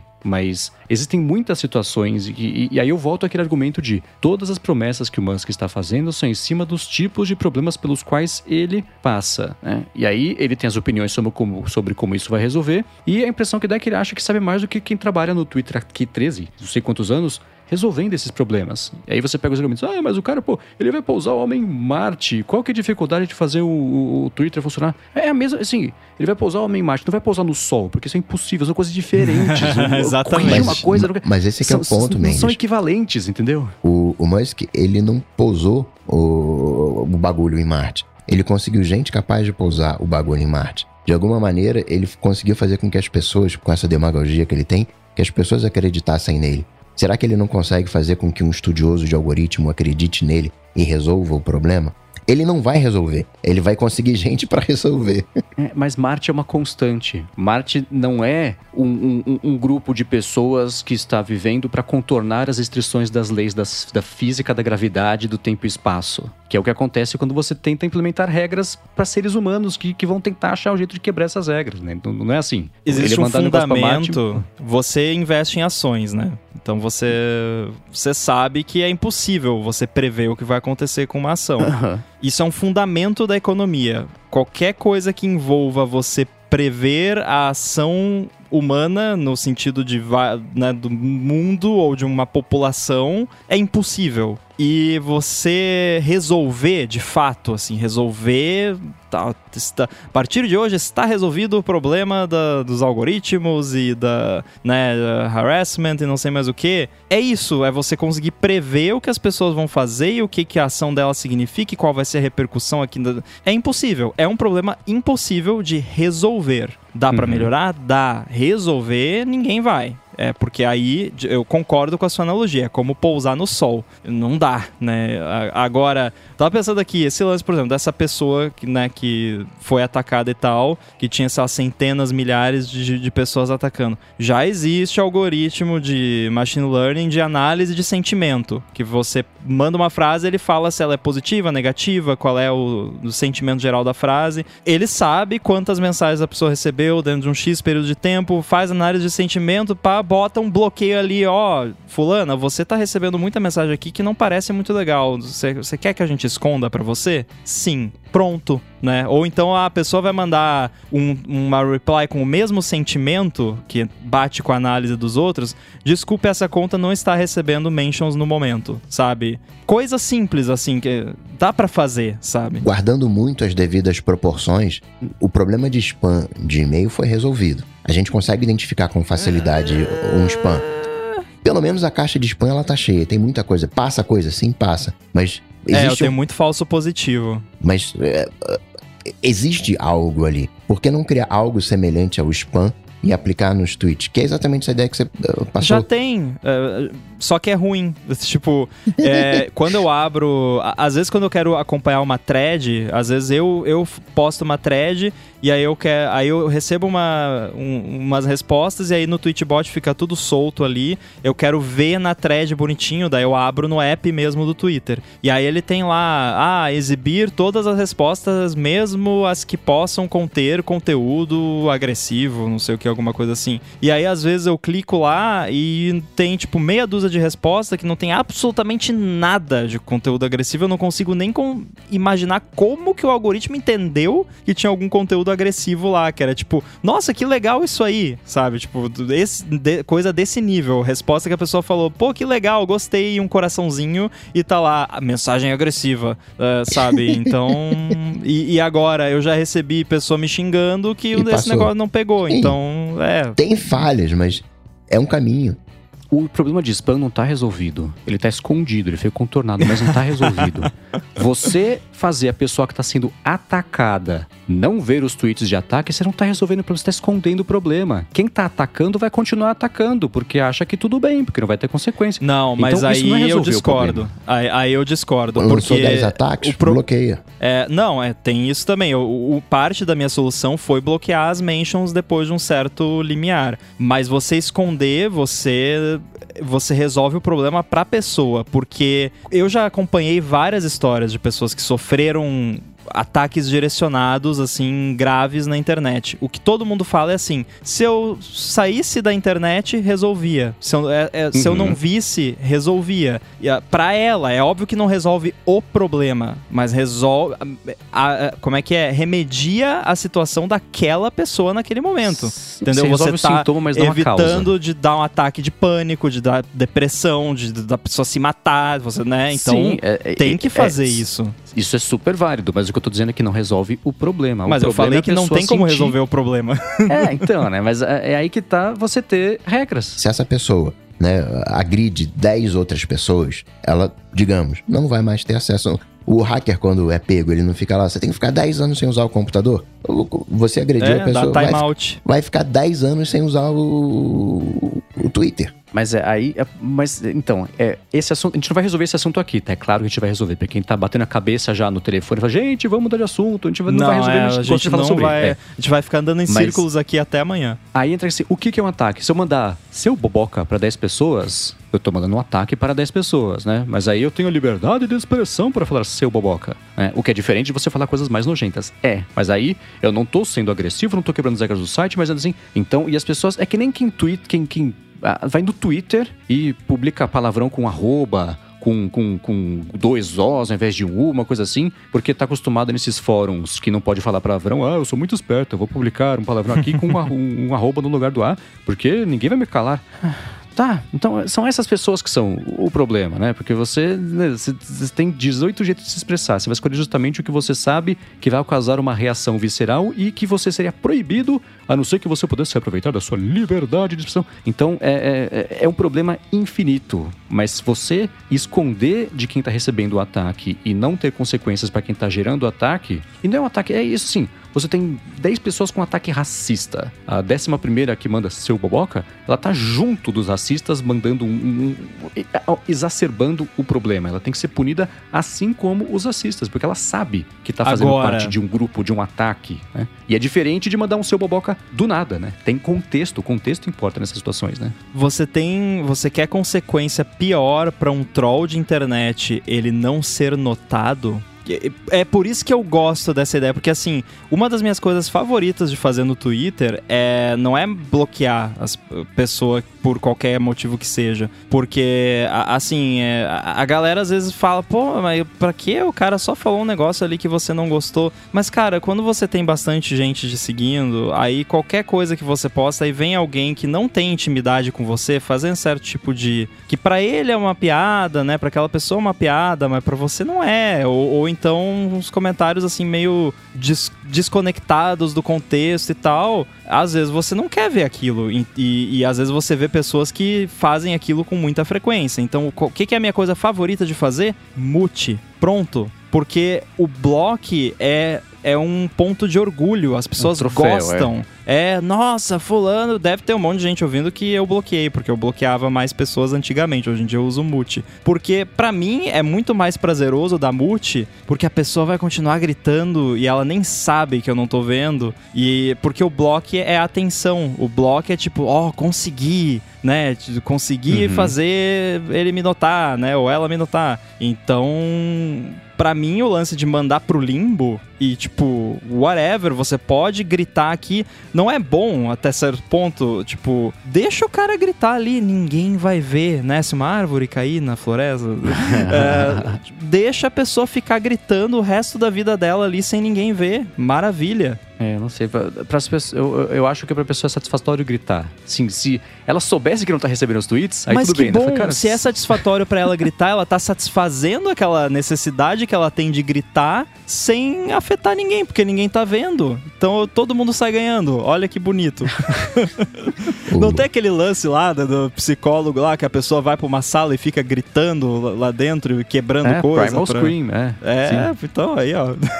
Eu, a minha tática é a seguinte: primeiro de tudo, é, eu, eu vejo essa, a- o- bate-papo com o hate, pra mim, é um nível de felicidade. Quando você tá realmente feliz, você não tem tempo pra essas coisas. né? Eu não quero ficar na internet, eu quero abraçar o meu filho. Eu não quero ficar respondendo hate, eu quero brincar com o meu cachorro. E depois que eu ah, atinjo essa minha, digamos, felicidade, eu vou lá pra internet, faz parte do meu trabalho, e eu vejo os comentários positivos. Depois que eu respondo todos os comentários positivos, né, e às vezes eu não consigo responder todos os positivos, aí eu vou pensar se eu me dedico aos negativos. Muitas das vezes eu vou brincar com o cachorro. Não, não, vamos brincar mais um, um pouco com o cachorro. Mas ainda assim, algumas das vezes eu gosto de interagir com, com um discurso de ódio. Isso é meu, é pessoal. Puramente pessoal.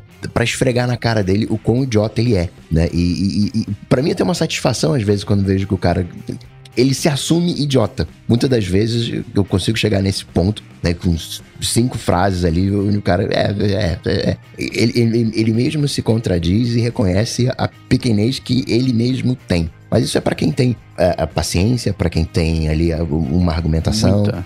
né, para quem, né, é, e eu olho pra mim como uma maneira de eu desenvolver a minha oratória. Não faço isso todo dia, mas às vezes, pô, vamos, vamos- vamos ver como é que tá a minha minha argumentação. Aí eu vou escolho um desses embates de uma surra de tapete nele. Mas não é uma coisa que eu faço no dia a dia. No dia a dia eu tô preocupado com a minha felicidade pessoal, com as coisas que me fazem felizes e com as pessoas que estão me apoiando. Eu nunca respondo um, um- um- um hate sem antes ter respondido todos os. Qual o contrário de hate, né? Todos os loves. todos os loves antes. Boa.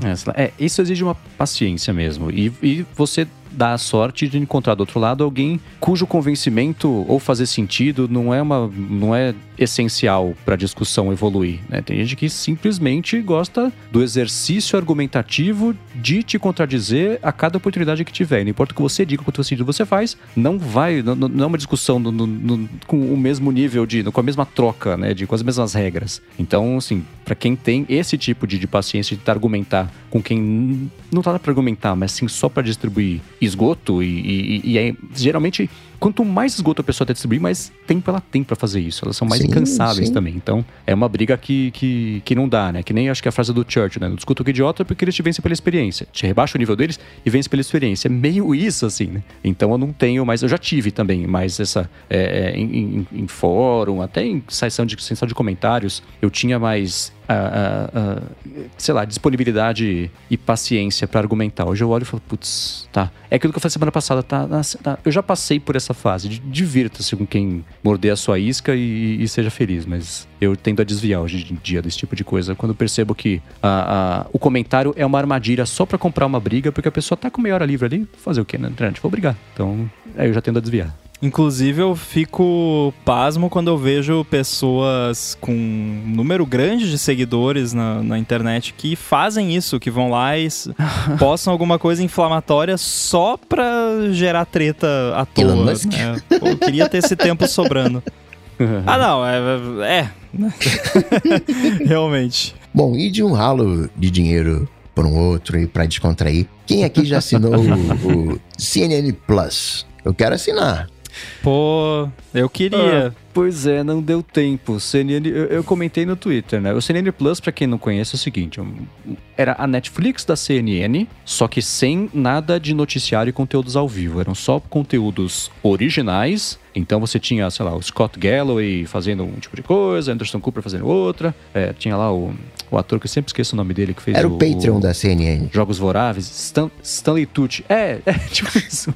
O Stanley Tucci viajando pra Itália, fazendo assim. E, e- e eles tiveram a manha de, depois de muita confusão de bastidores também, porque da noite pro dia o presidente, o CEO da CNN foi mandado embora, porque foi revelado que ele tinha um relacionamento com uma funcionária, aquela lá. Aí trocou de liderança, quase lançou o CNN Plus, lançou. Eles conseguiram eles tinham, a, a, qualquer momento do dia, 10 mil pessoas no máximo assistindo. Não passava de 10 mil pessoas. Lançado Estados Unidos inteiro. Né? É por isso que não deu pra assinar aqui, porque nem deu tempo, porque ele vai morrer. Depois de um, menos de um mês, três semanas, foi mais rápido o, o, o, o CNN Plus ser lançado e e cancelado do que o Musk comprar o Twitter. O que quer dizer que temos aqui uma nova unidade de tempo. Foi um mês, né? Um CNN Plus corresponde a um sexto de um Quibi. Eu achei que seria difícil um serviço então... de streaming ser lançado. Pode ser também um dozeavos de Essential Phone, né? Também, pode ser. Então já, já, já morreu porque eles tiveram a manha de ter uma audiência menor do que a do ADT. O que é incrível, né? Se você for pensar no tamanho da CNN. pois é, que bizarro.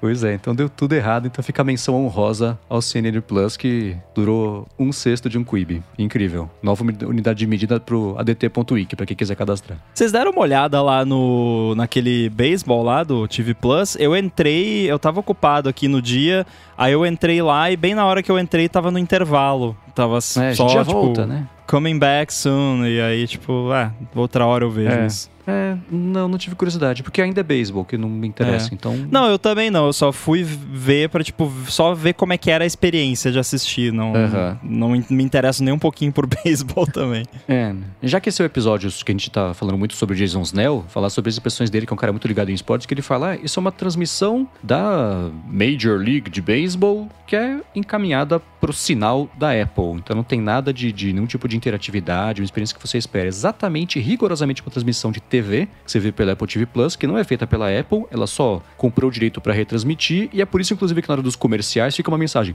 a gente já volta, espere mais um pouquinho, porque não tem comercial. É tipo, você vai pra praia e a TV, sei lá, aquela TV Vanguarda aqui em São Paulo que tem, que não tem os mesmos comerciais que passam no- no- em São Paulo, capital, e aí fica tudo preto a tela por um tempo. Não sei como se ainda é assim, né? Mas ficava tudo preto na, na TV até ter um comercial que podia passar na praia ou então voltar o, o programa. Então é meio isso, né? A experiência ele falou: ah, deixa muito a desejar porque ela é exatamente o que você espera de uma transmissão basicona de um jogo de beisebol. Então não tem nada de muito diferente ou relevante pra até trazer o interesse pelo esporte ou pela transmissão e pra assinantes. Por isso que é de graça, inclusive, tá? Ou, não sei se tá, mas pelo menos os primeiros jogos serão de graça até pra quem não assina Apple TV Plus. E só uma coisinha que eu lembrei do, do Elon Musk, que, que ele fez um péssimo negócio, porque 44 bilhões foi a mais cara de todas, né? Porque tinha o Uhum. Slack com 28, né? LinkedIn também estava perto ali nos de 28, 26, 20, 27. WhatsApp foi 19, 20, então dava para comprar dois WhatsApps, 44 Instagrams. É claro, tempos diferentes e tudo, mas ainda assim, né? Olhando nesse lado, foi um péssimo negócio, ralo de dinheiro mesmo. Pois é. Partindo para os alôs ADTs, quem manda lá na hashtag AlôADT no Twitter as melhores perguntas, ganham aqui as melhores respostas. E foi o que fez o Guto Pajós, falando, vocês conhecem ou recomendam algum aplicativo que gere algum bloqueio extra na tela do iPhone? Falo isso porque uma pessoa próxima passou pela desgraça de ser assaltado e foi obrigada a desbloquear a tela. E o pessoal levou o celular com a tela aberta. É. Nesse caso, não tem muito o que fazer, que aplicativo não tem, porque isso mudaria o comportamento do sistema. Talvez com jailbreak tenha aquela conversa que todo O- mundo já sabe como é que ela seria se a gente fosse tê-la. Não é 100% Mendes, mas dá pra fazer com atalhos. Tem um, um extensor de atalhos não, ah, que tem exigência de Face ID. Aí você faz uma automação, ao se for de banco, né? Ao abrir o aplicativo, autentica via Face ID. Claro que o próprio aplicativo deveria ter Face ID no aplicativo do banco, mas seria uma camadinha extra e não é 100%. A pessoa antes, ah, peraí, deixa eu entrar aqui nos, nos atalhos, aí desliga a, a- a automação. Mas é um, um extra, até porque eu, não sei como é que funciona esse negócio de, de ataque de banco também, porque os aplicativos de banco têm o Face ID. A pessoa leva o, o telefone desbloqueado, mas na hora de abrir o aplicativo tem o Face ID de novo, então também não sei. Então, tem algo. É que eu não sei se isso Ah, vale pra todos os apps, que tem aquele ajuste, né? De. Ah, não pediu o Face ID depois de um minuto de desbloquear o iPhone, ou era com Touch ID só isso, eu não tenho certeza. Não, é que tem um detalhe. tem biometria, mas tem o fallback que é uma senha. Aí a gente entra naquela questão. Por mais que assim, a gente vai falar aqui, o Guto vai falar semana que vem no follow-up que não, mas a minha amiga ou meu amigo, não sei, não, jamais faria isso. Ele disse que não tinha nenhuma senha salva no telefone, mas tinha. Todo mundo tem. Se eu olhar aqui, deve ter. Em algum, se eu procurar ali. Então é, o, o lance, acho que valem aqui as mesmas dicas que a gente deu, além dessa do Coca também, que é excelente. Mas aqui a gente deu quando a gente tava falando daquele lance do, da galera que roubava celular, que já tava desbloqueado, né? Que pode acontecer também. Você pode estar tá mexendo no celular ali na rua, vem alguém arranca da sua mão, leva embora e, né? Aí como é que você faz? Então, não tenha nenhuma senha no notas, no seu e-mail, do... é difícil. Eu fiz uma limpa aqui uns tempos atrás, então talvez até não tenha, porque eu, eu fiz uma limpa. É, fui olhar qualquer e-mail que tinha senha em texto plano, qualquer nota ali no Notes que tinha alguma senha de forma limpa ali, sem nenhum tipo de, de proteção. Porque não adianta você ter o Face ID lá no banco e você tem a senha do banco no Notas, ou no seu e-mail, ou no WhatsApp, ou no iMessage. Ou nem aí isso. a pessoa vai, vai catar. Ou você chega ali no banco e esqueci a senha. Ah, tá bom, cara, vou te mandar um SMS com a senha.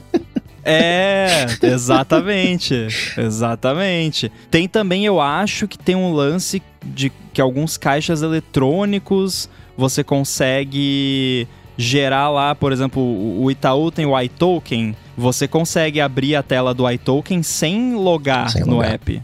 É, Então, se o cara for num caixa eletrônico, ele consegue fazer um saque na sua conta com o iToken sem biometria nenhuma, né? Aí eu não sei, deve ter algum limite e tudo mais, mas ainda assim consegue ali te, te prejudicar. Então, a regra é- vale aquela que do, pensa assim, se pegarem o meu celular desbloqueado, o quanto de estrago dá pra fazer, né? E aí, fora o que já tá tudo aberto ali, senha em tu, não, não deixa nenhuma senha exposta em texto plano em nenhum lugar. Tudo que tiver opção de autenticação biométrica, coloca. Não coloca, porque geralmente quando você coloca lá num app autenticação biométrica, o fallback é uma senha. Não coloca 1, 2, 3, 4, 5, que aí não adianta nada você botar autenticação biométrica. É, aplicativos de mensagem. WhatsApp. WhatsApp tem bloqueio por biometria e código de autenticação de duas etapas, um PIN lá que você pode cadastrar. Tenha os dois. Se alguém pegar o seu celular desbloqueado, não vai conseguir ficar mandando mensagem para os seus contatos para aplicar golpe. Coloca a senha no chip se usa chip físico. Coloca a senha, enfim, todos os apps que permitem colocar senha e Face ID, coloca senha e Face ID. Deixa o mais difícil possível, né? Se você tem o Apple Watch, é, pelo Apple Watch, eu acho que você consegue bloquear o iPhone se tiver com desbloqueio daquele de máscara ligado. Eu acho que tem um lance Mas assim. tem a distância, né? É. O cara saiu correndo, talvez você não consiga É, acionar. O... E corre pra qualquer lugar que tenha um computador Uhum. com internet, abre o, o iCloud lá no Find My e bloqueia tudo, né? Quando eu roubaram meu iPhone, eu fiz isso. Eu saí correndo, entrei no metrô, pedi se me presta por favor o seu iPhone pra você entrar no iCloud, blá, blá, blá, blá. Eu consegui rapidinho. Que tem o comando de você bloquear remotamente, pelo menos tinha, bloquear remotamente o iPhone pelo iCloud. Sim, e sim. aí com você isso, eu- é, ativa o modo perdido, né? E também você pode entrar, né? É bom também mencionar isso. Pra você logar nessa área do Find My lá, essa área específica você não precisa de two factor. O que é, né, é um problema de segurança de certa forma, porém, ao mesmo tempo, se você tá numa situação ali que você né, roubaram o seu device que estava com você, como é que você vai fazer o two factor, né? Se o device tá com a pessoa que roubou, então não tem muito como resolver. Então você pega ali o device de outra pessoa e entra, não precisa do two factor. Então a sua senha do Apple ID é bom você saber de cabeça. Tem né? que saber de dica. cabeça. O, o e-mail que você cadastrou no banco, não cadastra isso no teu aplicativo de e-mail para não receber o, né, o link de né, para resetar a senha. Dentro do possível, se tiver um outro chip, cadastra no no banco esse outro chip e não anda com esse outro chip. Né? Mentalidade de segurança, infelizmente. Ou bota um eSIM, né? É, se você tiver um, um iPhone que pode ter os dois, você coloca um chip físico e um eSIM. E aí você usa o eSIM para essas coisas, porque aí pelo menos não tem como tirar e botar em outro aparelho, né? É, o que se você colocar um- uma senha no chip físico também não tem como, mas ainda assim, né? O eSIM ainda tem essa vantagem de não poder você tirar de um aparelho e botar em outro. Que é uma desvantagem também, descobri quando eu troquei de aparelho. é. E um follow-up rapidinho em tempo real aqui, eu tava vendo as maiores aquisições da história, a, a, a maior ainda é a Microsoft ter comprado a Activision Blizzard, que foi nesse ano por 68,7 bilhões. Nossa. Então essa do o Musk com o Twitter é só a segunda e passou a Take-Two ter comprado a Zynga né? é, por 12,7 bilhões. Aliás, é louco, né? A segunda aquisição era de 12, a primeira era de 68. Você vê como é, é tá ficando e as duas feitas nesse ano, como tá ficando absurdo o, o valor pago para essas coisas. E o Alex Monte quer saber o seguinte: dá para largar o Google Maps e ficar só com o Apple Maps para dirigir? Ah, eu acho que depende de onde você mora. Se você mora numa capital, sim. Se você mora em Antagorda, talvez não, porque a Apple não está muito interessada nesse tipo de cidade que tem, tem muitos dados para fazer esse tipo de coisa, né? Então acho que varia muito daí. Mesmo no lançamento do Apple Maps, lá no começo, desastroso e tudo mais, era sobre isso. O pessoal em cidades grandes falou assim: ah, por aqui tá ok. Cidades menores falam: nossa, tá aqui tá absolutamente inutilizável. Então deve estar mais utilizável do que em 2000 quando? 10? 11?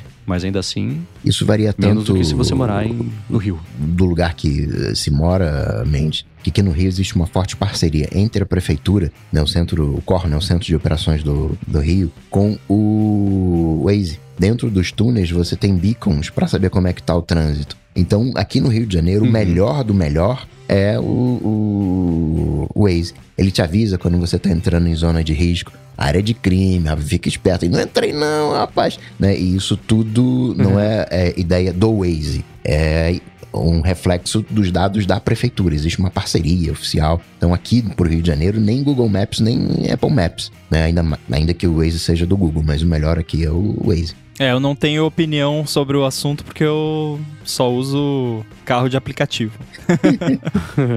e para finalizar falando sobre meshes e afins, o Tekemassa pergunta o que, que a gente acha sobre a cobertura Wi-Fi via Access Point. Porque ele sabe que isso é uma consultoria, mas a gente ficou falando de mesh, ele ia colocar o Access Point, mas agora a gente bugou a decisão dele. Bom, primeiro eu preciso que você me explique. eu, eu conceitualmente eu sei o que é um access point, mas quando ele fala em cobertura Wi-Fi via access point, ele está se referindo ao que exatamente? É o seguinte, o, quando você pega o mesh, na prática, o mesh é um smart access point. É um access point que é todo feito sozinho. Mas um ponto de, de acesso, você tem ali o seu roteador e você. Como se fossem antenas. Ah, vou colocar uma antena no quarto, vou colocar uma antena na sala, vou colocar uma antena não sei aonde. Esses são os, os, os access points. São a mesma coisa para efeitos práticos. Só que você gerencia os access points. Você vai lá e, enquanto no Mesh você só coloca no quarto, na sala, na varanda e liga, o access point você tem que, que configurar. Ah, não, peraí, não, esse vai ser o IP, não sei. É quando, o access point é como se fosse um extensor de rede, mais ou menos.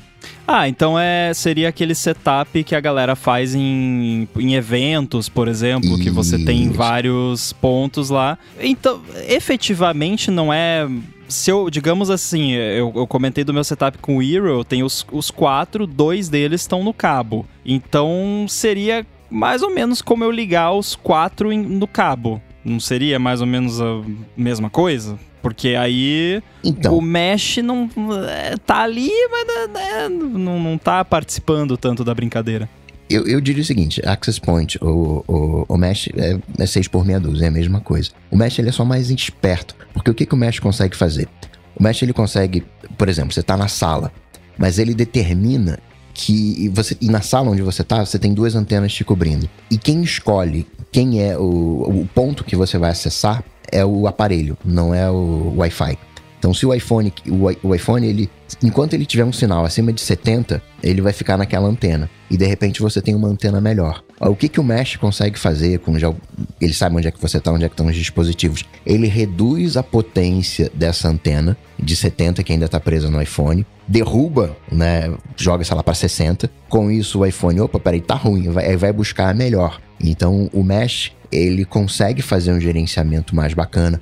O Bict também, que é, ele não segue a linha de mesh, ele segue a linha de access point, mas ele tem o gerenciamento esperto, então ele consegue derrubar esse, os access points piores para com que você pegue o melhor. Mas em tese, o mesh ele vai ter esse gerenciamento esperto do que sair salpicando um access point onde você não de repente você coloca dois access points um, muito perto do outro, um vai gerar interferência. O mesh, ele sabendo disso, ele, cara, tu, garoto 8 botou um perto do outro, vou fazer o seguinte, esse aqui eu vou deixar com uma potência menor para não sobrepor o sinal. Então, o mesh é uma solução mais é, fácil, segura para o usuário final. Mas um access point, se você configurar tudo direitinho ali na régua, acaba sendo uma solução melhor para quem sabe. Mas é vocês por meia dúzia, prefeitos práticos. É, eu ia dizer que o Mesh parece mais amigável, né? Uma solução, digamos, entre aspas, mais Apple, né? De você ligar e o negócio funcionar. Que nem o Hero é particularmente muito bom nisso, né? Ele até avisa quando você configura, faz a instalação inicial, ele te avisa se tá, ó, oh, isso aqui tá muito perto, né? bota um pouquinho mais longe e tal, ele dá essas dicas. E ele tem, ele tem o band steering lá, que é esse lance que você falou, e também de priorizar o, o 5 GHz quando o device suporta e, e essas coisas. Então, acho que vai muito da, do, do setup da, da pessoa mesmo, né? Acho que se já tá tudo azeitadinho para fazer com Access Point, já, já tá tudo pronto para fazer assim, faz assim, porque vai funcionar. É, porque que nem aqui, para mim, é, funcionou perfeitamente e com a vantagem que assim, eu só tenho um aqui embaixo no cabo e um lá em cima no cabo, os outros dois que preenchem os espaços vazios estão ali só retransmitindo e funcionou muito bem assim, né? Aí foram dois pontos de Ethernet que eu não precisei, mas aí é, o, o, espaço físico, nesse caso, é que vai editar muito como você vai fazer. Muito que bem, muito obrigado aos apoiadores que nos apoiam lá em apoia.se barra área de transferência e picpay.me barra área de transferência. Obrigado a Veru pelo patrocínio, obrigado ao Edu que faz toda essa mágica acontecer. Obrigado ao Mendes, obrigado ao Rambo, obrigado às lontras ao seu, ao seu Bruno Casimiro. Para falar comigo, vocês sabem, só ir lá no Google, bater Coca-Tech que a gente troca uma bola, ou no Instagram, arroba coca.tech, manda uma DM. Mas sem hate, porque eu só, res... só respondo os loves. eu tô lá no Twitter, por enquanto, ainda estou lá, arroba Elon Musk, não, arroba underline inside, e vocês podem uh, me mandar também só coisas boas lá, senão você já sabe o que vai acontecer. Eu vou dar mute e você nem vai saber, então se liga. Bom, eu sou MVC Mendes no Twitter, apresento até hoje, sexta-feira, o Loop Matinal, podcast diário de segunda a sexta do Loop Infinito, que eu espero e torço para que continue no ar e bacana bacana. E a partir de agora escrevo, escrevo todo sábado, tanto no updated.pt quanto no ifeed.pt, a coluna opinativa sobre tecnologia, sobre Apple e tecnologia, dependendo aqui do site. E muito, muito, muito em breve, vamos, plural, contar para vocês o que vem por aí, depois aqui da minha passagem pelo loop matinal. Muita sorte ao Mendes e ao Rambo pelo que vem por aí. E tudo dito e posto, a gente volta semana que vem. Tchau, tchau. Valeu. Falou.